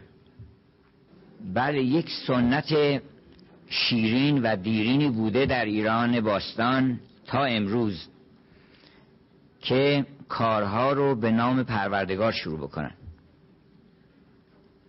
و این به صورتهای گوناگون متجلی شده، از فردوسی که گفت به نام خداوند جان و خرد که از این برتر اندیشه بر نگذرد. هر کدوم متناسب با کار خودشون نام پروردگار رو و ثنا و ستایش او رو آغاز کردن. شیخ محمود شبستری چون میخواد از تفکر صحبت بکنه، نخست از فکر خیشم در تحیر، چه چیز است آن که گویندش تفکر. بنابراین شروع که میکنه میگه که به نام آن که جان را فکرت آموخت، چراغ دل به نور جان برافروخت. نظامی وقتی که میخواد قصه بگه در اول هفت پیکر آغاز میکنه که ای جهان دیده بود خیش از تو، هیچ بودی نبوده پیش از تو. یعنی یکی بود یکی نبود. داستان داره شروع میکنه. ای جهان دیده بود خیش از تو، هیچ بودی نبوده پیش از تو. در بدایت بدایت همه چیز، در نهایت نهایت همه چیز. ثنایی گفته است که ای درون پرور برون آرای، وی خرد بخش بی خرد بخشای. سعدی شیرازی خودمون گفته است که به نام خداوند جان آفرین، حکیم سخن در زبان آفرین، که خلق الانسان علمه البیان. اما مولانا مثل این که همه این سنت ها رو چون یه شخصیت نان کانفورمیست به قول اروپایی ها، یعنی هماهنگ نبوده، همگام نبوده، اگرچه که در معنا بوده ولی در صورت بت شکنی کرده. اول کتابش گفته بشنو از نی چون حکایت میکنن، ولی بازم همون بسم الله بسم الله رو تلطیف کرده، گفته خب بشنو از نی یعنی بشنو من نیستم، اما این از اون اون بشنو، چون که من من نیستم، این دم ز هوست، پیش این دم هر که دم زد کافر است. بعدن هم فکر کرده که زبان آفرین، خب زبان هست ولی ما یه حرفایی میخوایم بزنیم که زبان نمیتونه بزنه اصلا. دعا میکنه که ای خدا جان را عطا کن آن مقام، کندرو بی حرف میروید کلام، حرف و گفت و صوت را برهم زنم، تا که بی این هر سه با تو دم زنم. چند از این الفاظ و ازمار و مجاز، سوز خواهم سوز و با آن سوز ساز، مشعلی از عشق و ایمان برفروز، سر به سر فکر و عبارت را بسوز، لفظ و عبارت را بسوز، قافیه اندیشم و دلدار من، گویدم من دیش جز دیدار من. خوش نشین ای قافیه اندیش من، قافیه دولت تویی در پیش من. با وجود اینکه زبان همه گفتن که توانایی نداره برای بیان معانی، و به قول شیخ محمود معانی هرگز اندر حرف ناید که بحر قلزم اندر ظرف ناید. شما دریا رو نمیتونید بزنید توی ظرف. هزاران چیز در دل آدم موج میزنه، بعد میپرسن خب شما حالتون چطوره؟ اینا مثلا یه چیزی میگیش، اون یه کلمه چیه؟ اون احساس شما رو بیان میکنه. ما خبر نمیشیم، فقط حالا به هر حال به اندازه‌ای که یک اشارتی بکنیم که در دل ما مثلا چه عوالمی هست. خیلی زبان نارساست در لحظه های حساس زندگی، برای مسائل روزمره از خرید و فروش و معامله و این طرف و اون طرف خیلی آسونه، ولی به محض اینکه شما لطیف میشه احساساتتون، عمیق میشه و در ژرفای هستی فرو میرین و از تجربیاتی میخواین حرف بزنین که فقط کسانی که عبور کردن میتونن بفهمن، بنابراین شما سکوت میکنین و چاره جز سکوت نیست. بعد از این گر شهر گویم ابلهی است. مولانا تا یه جاهای حرف میزنه، بعد دیگه بعد از این گر شهر گویم ابلهی است، زان که شرح آن ورای آگهی است. در عین حال ببینید چه معجزه‌ای در ادبیات فارسی رخ داده که این همه مطالب خوب از حکمت و معرفت و زیبایی و دانایی و نیکویی رو جمع کردن، جمع صورت با چنین معنی ژرف. آن نیاید جز سلطان شگرف. یه پادشاه میخواد مثل سعدی که بتونه این معانی رو بیاره تو لفظ و بگه که معانی است در زیر حرف سیاه، چو در پرده معشوق و در میغ ماه. چقدر موفق بوده که نشون بده که اون الفاظ سیاهن دیگه، با خط با مرکب نیستن، اما معانی است در زیر حرف سیاه، چو در پرده معشوق و در میغ ماه. مرتبه از پشت ابر سیاه ماه میاد بیرون و ضمناً میخواد اشاره کنه که شما دنبال اون ماه و دنبال اون معشوق باشین تو صحبتهای من.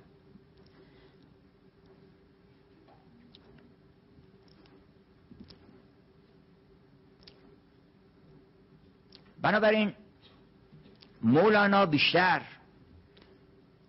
از شاه سعدی توفیق داشته به اینکه به زوایای ضمیر آدمی راه پیدا بکنه، منتها اینا از یک تکنیک های زبانی استفاده کردن که ما امشب میخوایم یک اشاره‌ای به زبانبازی و زبان پردازی و کاربرد این الفاظ و عبارات که حالا داستانش مفصل در زبانشناسی که از کجا آمدن، این رو ببینیم که مولانا در چه مقامی قرار داره در بیان اون معانی که نمیتونه بیان بشه.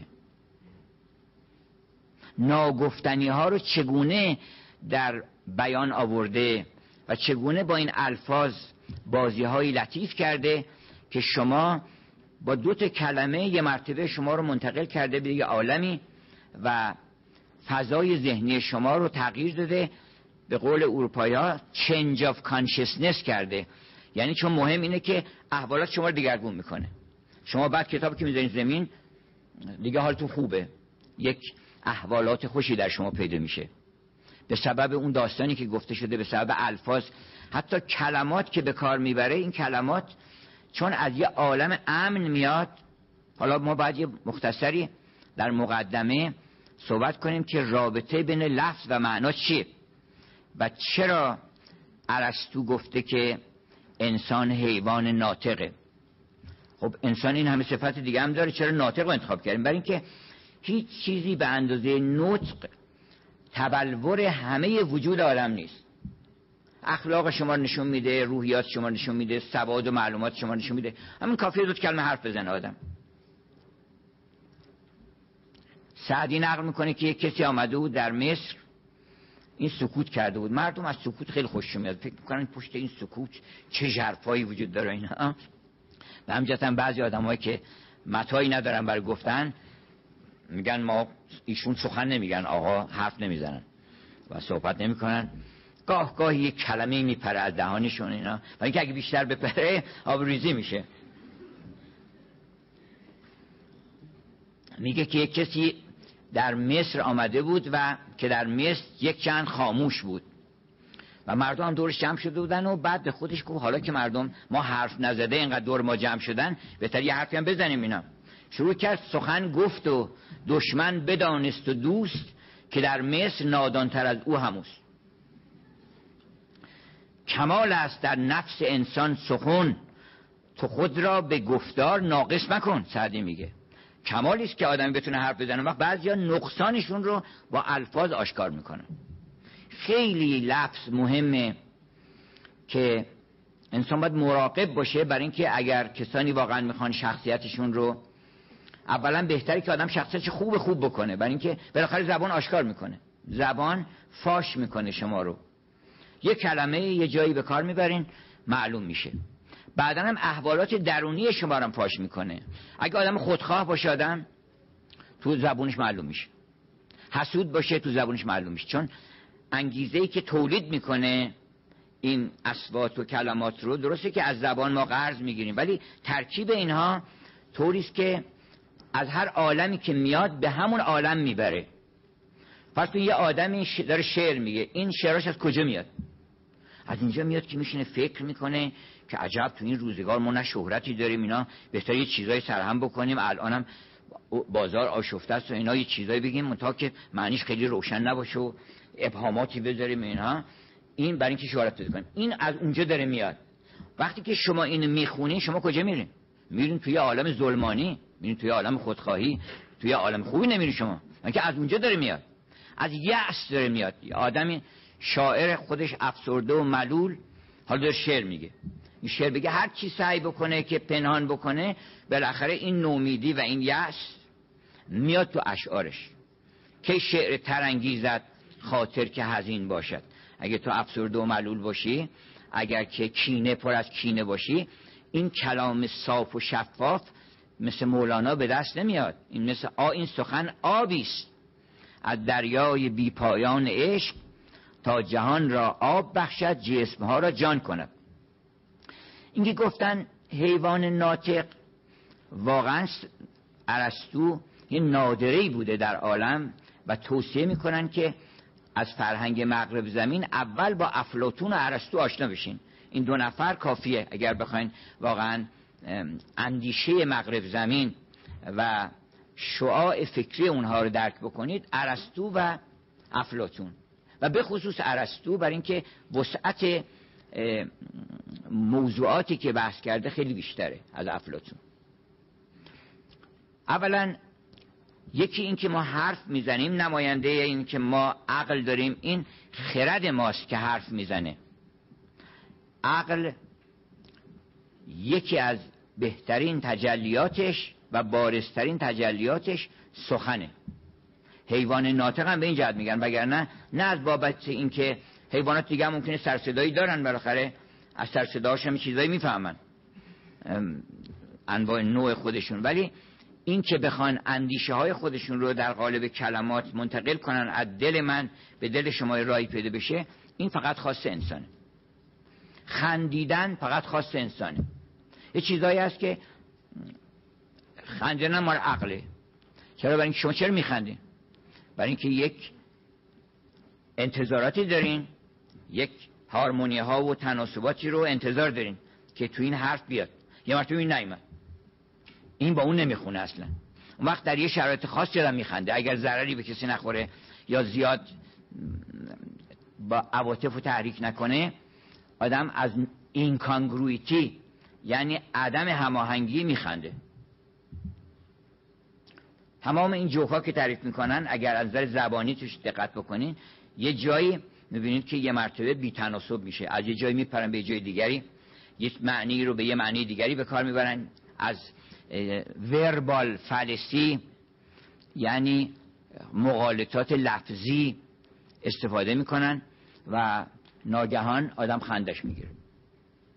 به نصرالدین گفتن که این اومده بود توی باقی، نردبونش هم آورده بود آورده بود بالا، بعد رفته بود پایین، بعد گذاشته بود که بره میوه ها رو بچینه. اینا باغبون رسید گفت اینجا چیکار میکنین؟ گفتش که من نردبون فروشم. گفتش که نردبون فروشی خیلی خوب، اینجا تو باغ مردم. گفت نردبون خودم هر جا که بخوام میفروشم. این یه مغالطه ایست که مغالطه لفظی که یه بخشش درستی، نردبون خودم درست، ولی این هر کجا میخوام بپوشم یک درست رو اول میگن خیلی قوی نردبون خودمه، بعد هر چی بخوام میپوشم. اون دومیشم به سبب اقتداری که اولی داره آدم قبول میکنن و ما میخندیم برای اینکه عجب ابلهی، این ربطی به اون نداره آخه اینکه تو داری میگی. این آدم میخنده و خنده هم نشانه فهم و عقل آدم هست. هر کی بیشتر میتونه بخنده به چیزها، بعضی اصلا انقدر فهمشون بالاست که و همه چی میخندن. یعنی یک کسی میگفتش که این خانوم ها میگفتش که این خانوم ها رو چرا انقدر ذوق خندهشون کمه. یه انگلیسی اعتراض کرده بود، چون به خصوص انگلیسا شما جوک تعریف میکنی نشسته سوات مثلا چای رو بیار مثلا نمیخنده و خیلی ناراحتن آقایون گاهی اوقات در دست خانم‌ها که اون لطیفه رو و چیز این کانگرویتی رو نمیگیرن، ناهماهنگی رو. بعد یک کسی جواب داده بود که چقدر خوبه برای اینکه دائما ناچار بودن به آقایون بخندن، بهتره که خود کمتر این ناهماهنگی ها رو حس میکنن. اگر اینا رو بیشتر حس میکردن هی دائما باید میذارن زیر خنده. اینکه خنده نشانه این است که آدم میفهمه. اون وقت هر چی بی‌تناسبی بیشتر باشه آدم بیشتر میخنده، به طوری که مردم میگن که مثلا خر کند خنده، یعنی این خر که اصلا نمیفهمه ببین چقدر کارت بی‌تناسبه، سیاه گر سرخ پوشد خر بخندد، یعنی خرم میفهمه که این دوتا به هم نمیخونه. حالا ببین چقدر دیگه آدما چقدر میخندن. بعضیا میتونن به خساست بخندن، به حسادت بخندن. ولی به اون چیزایی که خون جگر میخورن آدما اونا میشه خندید. یه خورده آدم چیز تر که باشه، نگاش که عوض بکنه، میتونه به حسادت بخنده، به نمیدونم فضولی، آدمو فضولی میکنن. میتونه آدم بخنده که این آخون نگاه کن چه فضولیایی میکنه، چی داری میپرسی، برای چی داری میپرسی، به چه دردت میخوره این چیزا که میپرسی. اینا خیلی روی اینم ارسطو تاکید کرده که خنده هم یکی از بارزترین نشانه های آدمی زاده و میگن هر کسی رو خواستین بشناسینش یکی در لحظه خنده های بیخیال. یه وقتی آدم ها میزنن زیر خنده هویتشون فاش میشه، یه مقداری کاراکترشون، فرهنگشون، خصوصیاتشون دیده میشه. یکی دیگه ریتمه که یک دو سه چار یک دو سه چار، این از مظاهر انسانه، هیچ حیوانی نمیتونه بفهمه اینو. یعنی درسته خرس رو به رقص میارن ولی خرس زیر پشت داغ میکنن، یک ور میداره میذاره، اینا مردم فکر میکنن که این داره میرقصه ولی به اون آهنگ نمیرقصه. این اون یک دو سه چهار هم نمیفهمه، یک دو سه چهار رو آدمیزاد فقط میفهمه. بنابراین خصوصیات انسان رو به عنوان اعراض خاص یا فصل انسانی معرفی کرده ارسطو. و در منطقه قدیم ما برای اینکه حالا برسیم به لفظ و ببینیم که زبان چی، اصلا زبان از مقوله دلالاته. دلالات یعنی یه چیزی الف دلالت میکنه بر ب. این دلالت سه نوعه. یکی دلالت عقلی که عقل آدم مثلا دود میبینه، حرفی هم نیست، لفظی نیست در کار، ولی میگه که این اینجا آتشی هست. مصنوعی میبینه میگه که صانعی هست. خیلی ها دارن تلاش میکنن که از راه دلالت عقلی مردم رو به خدا راهنمایی بکنن که ببین این چنین اون چنانه، در میان خون و روده عقل و فهم. جز اکرام خدا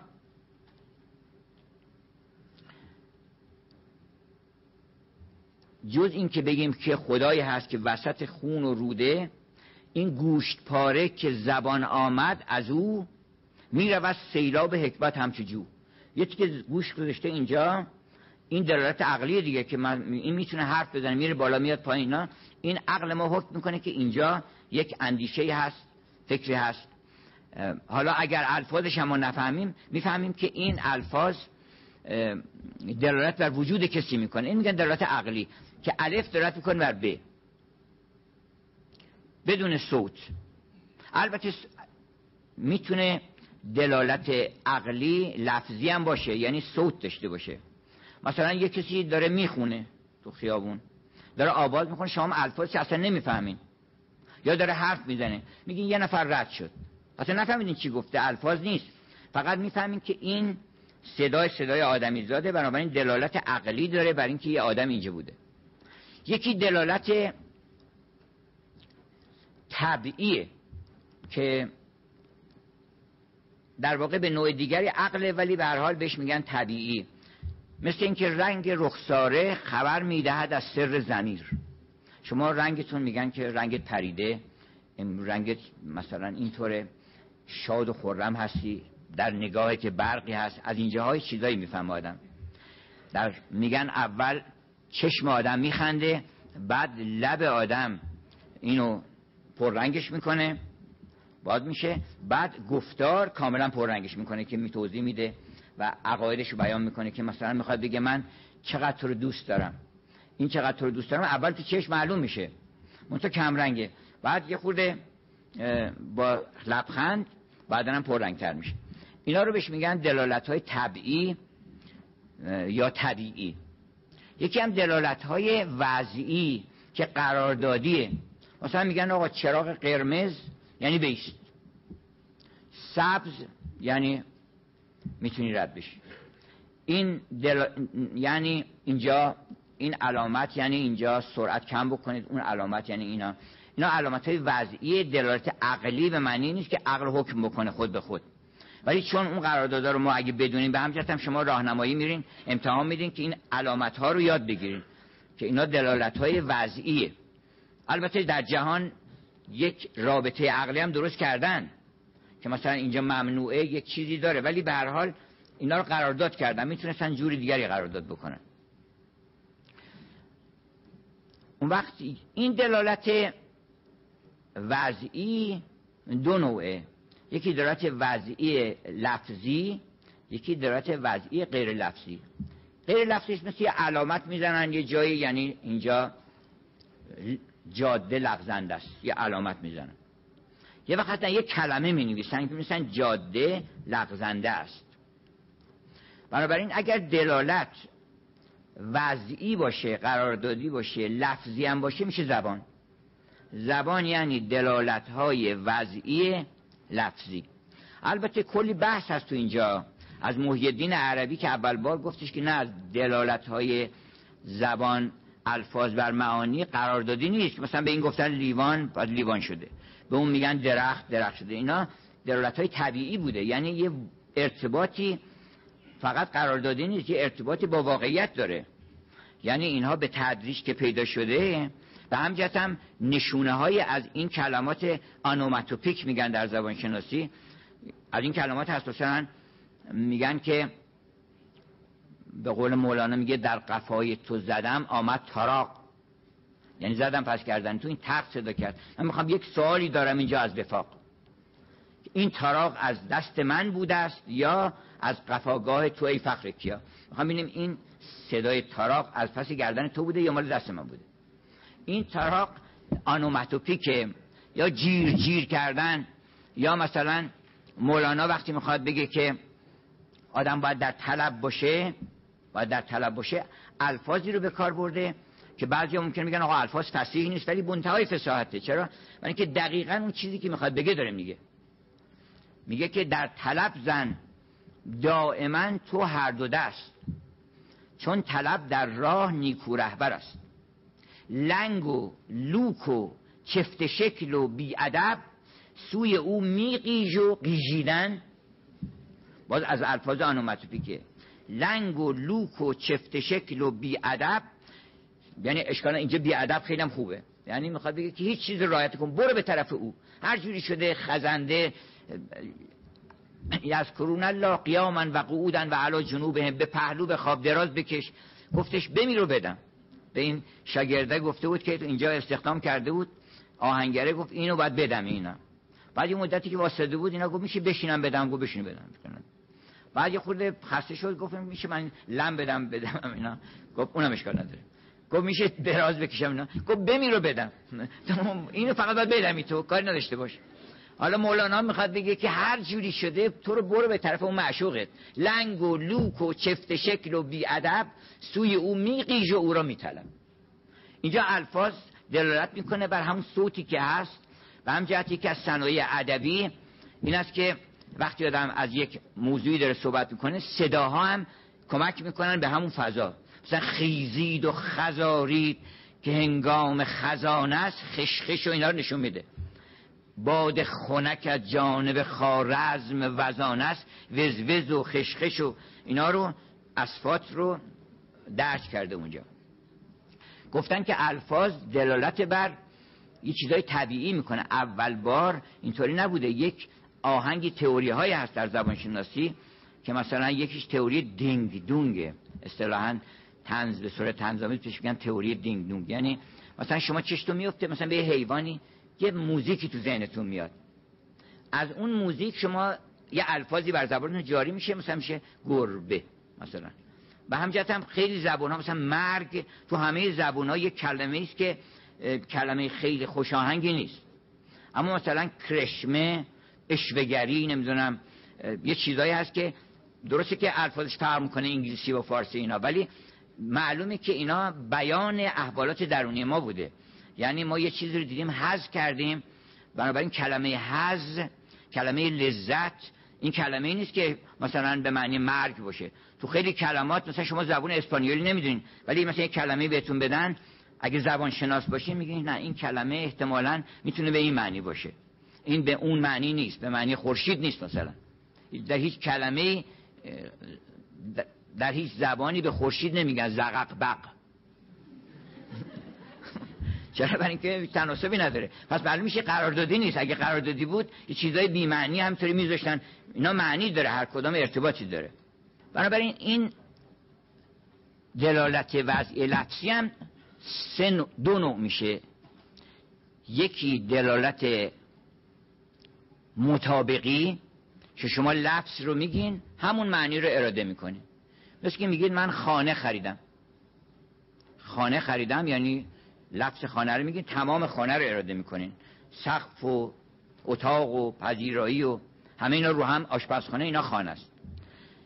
اما موقعی که میگین من خانه رو رنگ کردم، اینجا همه خونه رو لفظ رو میگین، جزءش رو اراده میکنین. در اینجا دلالت عرشبت که جزء بر کله، دلالت کل بر جزء. گاهی اوقات جزء رو میگن دلالت بر کل میکنه، گاهی کل رو میگن دلالت بر جزء میکنه. مثلا میگن یه چند تا دست بیارین، یعنی چند تا آدمیزاد بیارین اینجا که منتها چون دستشون مهمه میخوان برای ما کار بکنن، میگن این تو این کار دست داره، وگرنه ممکنه دست نداشته باشه، ولی دست یه معنی دیگری پیدا میکنه، جزء، ولی به خاطر اینکه این جزء به کلش اطلاق میشه. چند تا دست آوردن. گاهی اوقات از اون طرف میگن چند تا آدم آوردن، ولی معنی کل رو میگن، ولی منظور اون بخش کمک و ارشاد خدمت و این چیز هاست. و یکی از چیزایی که خیلی جالبه اینجا بگم من حتما اینه که گاهی از پا از پا هم استفاده میکنن برای کارهایی که شأن انسان نیست که از اونها استفاده بکنه. یعنی از دست یه استفاده هایی میشه، از پای استفاده دیگه میشه که حالا من میگذرم از این ماجرا. یکی دلالت التزامیه.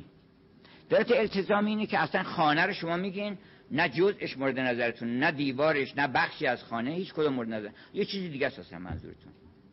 این خانه که پیوسته در او چنگ و چغانه است، از خواجه بپرسید که این خانه چه خانه است. این خانه جان است، همین جاست که جانی است، نه زیر و نه بالا و نه پهلو نه میانه است. این خانه چون ویران شود معمور آبادان شود. اینجا خانه منظور چی؟ منظور بدنه.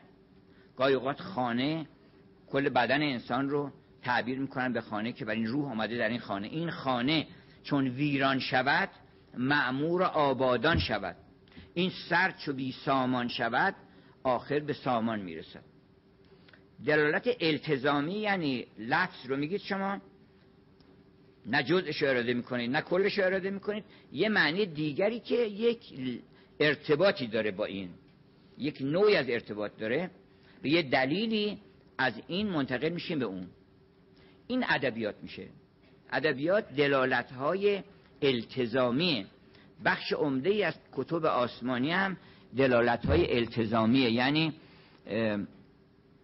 گفتن اکثر و استعمالات القرآن تشبیهاتون و کنایاتون و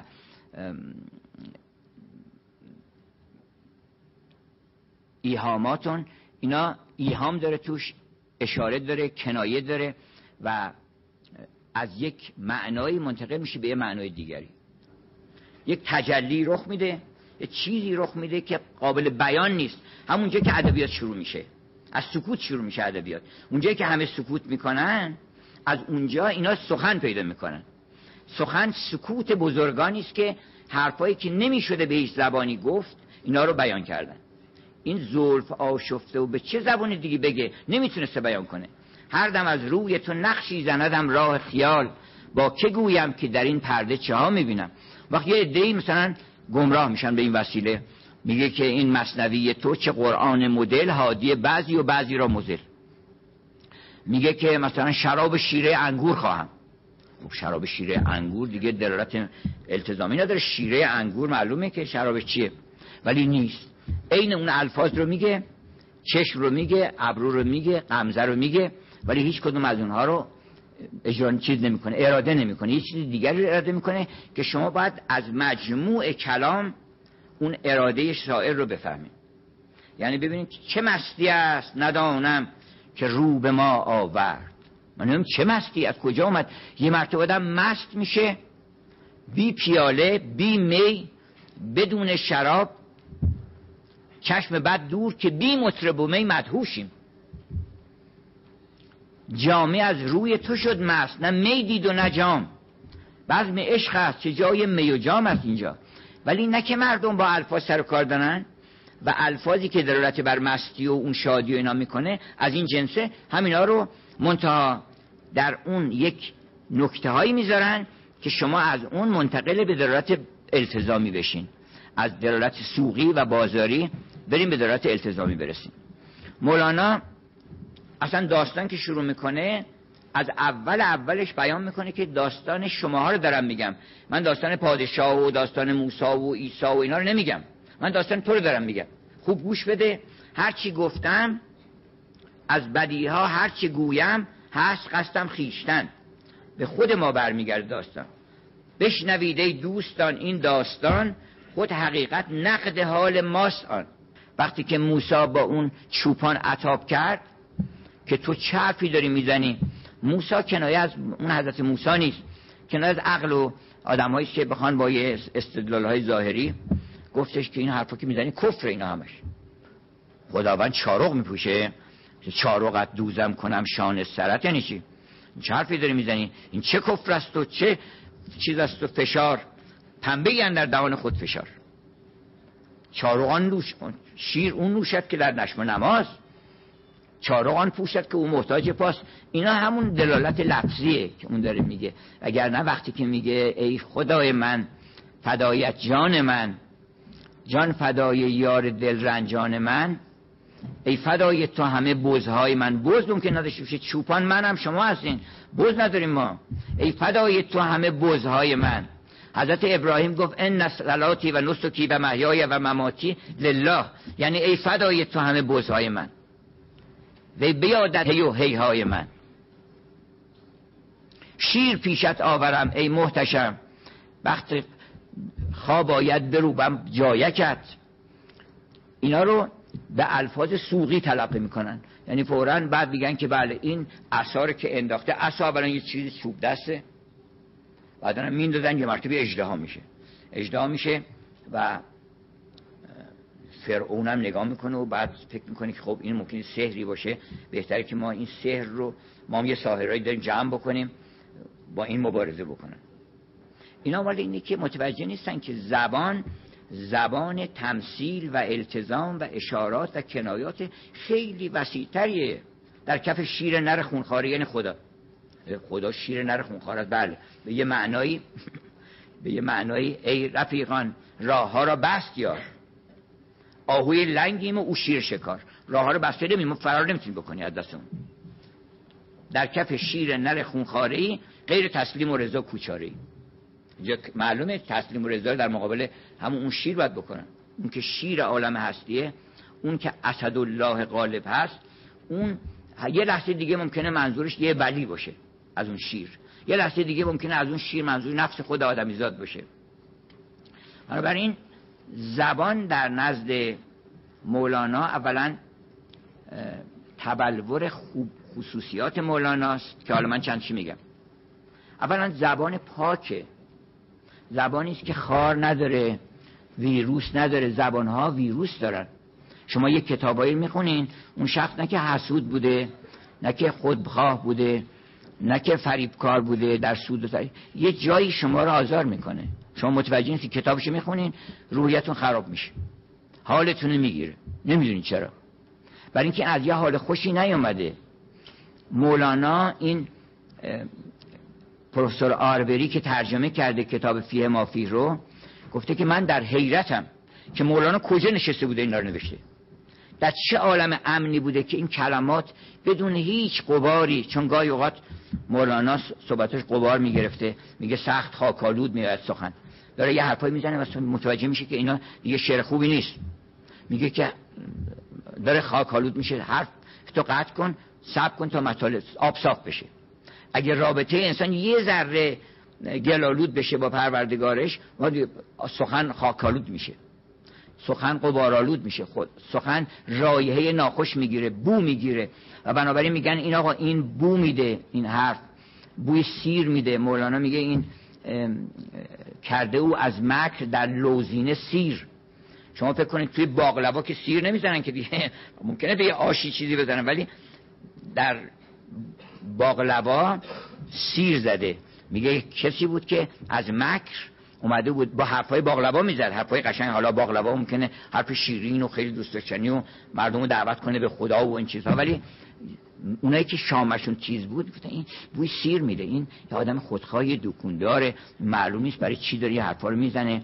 یه خود پیگیری میکنن، دنبال قضیه میرن، اینا به شامشون خبر میده. که مولانا شما هر چی میخونی غیر از صداقت، غیر از اینکه هیچ چیزی جز عشق به شما در دلش نبوده، یعنی وقتی میخواست پشت این شعرها رو میگفته عشق محض بوده، شوق محض بوده، خیر محض بوده، نمیخواسته کسی آزار ببینه، نمیخواسته. حتی فرعون رو میاره یه جایی تبرئش میکنه، شیطان میاره یه جایی تبرئش میکنه که هیچ یکی از ذرات عالم از دست مولانا خاری به چیزشون نرفته. شیطان هم که میخواد چیز بکنه به سوابقش نگاه میکنه، میگه بالاخره گفت ما اول فرشته بودیم. استراکچر زیربنایی دین نزد مولانا، یکی از تلاش هایی که کرده مولانا که این رو به کرسی بشونه که شما همتون یه دینی دارین. اون دین چیه؟ دین عشق. شما همتون عاشق زیبایی هستین، عاشق نیکویی هستین، عاشق دانایی هم هستین. این بدیهی همه ما این عاشق عشق داریم. بنابراین بر فطرت به دنیا اومدیم. ما همه با کل مولودن یولد علی الفطره. فطرت یعنی که همون که همه عالم دارن، همه اهل دنیا عاشق خوبی هستن. یه آدم خوب رو همه احترام میذارن، یه هنرمند رو همه احترام میذارن، یه آدم دانشمند رو همه احترام میذارن. این عشق به خوبی در همه ما هست. درک زیبایی، همه جای دنیا موزه دارن، یعنی این زیبایی‌ها رو میذاریم اینجا. آدم که عاشق زیبایی نیست، عاشق زشتی هستی دیگه. حالا مسیحی باش، مسلمان باش، زرد، هر چی باشه باطل هستن. اینه که اصل دین هاست. اون دینا رو که بعداً میاد با بر مبنای فطرت پذیرفته جان آدم میشه و در دل آدم میشینه، میگه به به این رسول چه حرفای خوب میزنه، این میخونه با فطرت آدم ها، این آدم دانا این قرآنش رو وقتی گوش میکنه، گوش جواب میده به این زیبایی، فهم جواب میده به اون هارمونی ها، درک و آگاهی آدم جواب میده به اون حکمتی که در اون آیات هست، اینا رو جواب میده. بنابراین ما بر دین فطرتمون در درجه اول هستیم. بعد عاشقان را شد مدرس حسن دوست، دفتر و درس و سبقشان روی اوست، خاموشند و نعره تکرارشان میرود تا پیش تخت یارشان.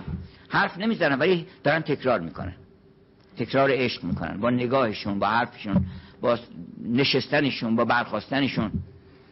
خاموشند و نعره تکرارشان میرسد تا پیش تخت یارشان. بعد میگه که سلس درسشان عشق و جنون و ولوله. ما درس عشق باید بخونیم، درس زیبایی باید بخونیم، درس جنون باید بخونیم.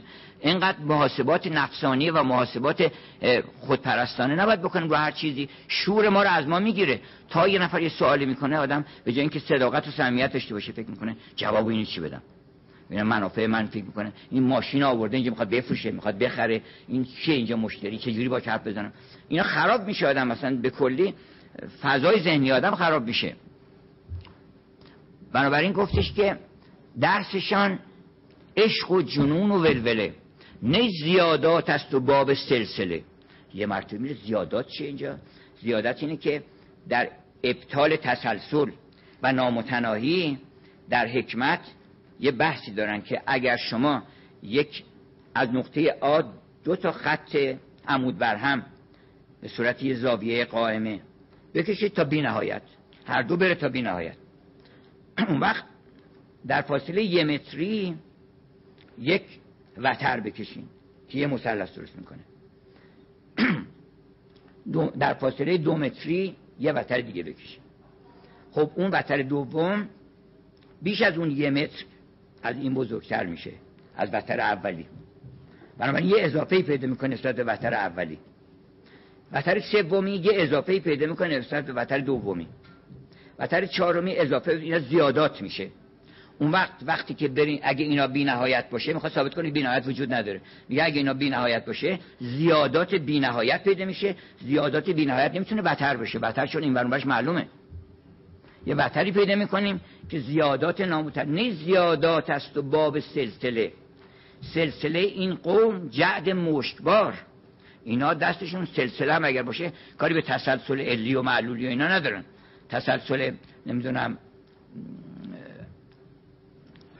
مکانی و زمانی و تسلسل علی و معلولی ندارن، بلکه سلسله زلف یار و گردنشون هست. سلسله این قوم جعد مشتبار مسئله دور است، اما دور یار. دور هم بحث که میکنن میگن که دور این است که الف علت ب باشه، بعد بگن علت ب چی، بگن عمو الف. اگر چیزی علت خودش بشه میگن دور. حالا ممکنه با فاصله باشه، بگن الف علتش چیه، ب، ب جیم، جیم علتش چیه، دال، دال چیه، بود الف. یکش میگن دور مزمر، یکش میگن دور مسرح. و دور باطل به طور کلی، تسلسل هم باطله. نمیشه که یه چیزی الف علت ب باشه، ب علت جیم باشه، اینا تا بی نهایت بره، اینم باطله. چرا؟ برای اینکه علت پیدا نمیشه. خیلی عجیبه که بعضی تصور کردن که اگر یک چیزی رو هی کشش بدن موضوع منتفی میشه. مثلا میگن آقا این آینه که از خودش نور نداره که، از کجا این نور رو گرفته؟ میگن از اون آینه. خب اون آینه هم از خودش نور نداره، اون از کجا گرفته؟ میگن اون از اون آینه اونوری افتاده. و یه خودی که کشته من بعد یواشکی فرق آن نمیشه، در صورتی که آدم حکیم میگه که خب اون یکی بعدی تا بی نهایتم تو بری بالاخره مبدأ نور پیدا نمیشه، چون همه اینا آینن، برابر این بی نهایت باطل میشه. هیچ وقت نمیتونه نور از عدم که وجود نمیه، بعد از علت پیدا بشه، بعد باید برسه به علت، به علتی که دیگه معلول نباشه، چون اگه معلول باشه باز میگیم سراغ اون یکی. خیلی قشنگ اینا رو مولانا درس فلسفه داده که مثلا دو تا حدیث نقل میکنه که دی سوالی کرد شخصی مرمرا زان که عاشق بود او بر ماجرا، گفت نکته الرضا بالکفر کفر. گفت پیغمبر فرمودی که الرضا بالکفر کفر، اگه آدم به کفر راضی بشه کفره.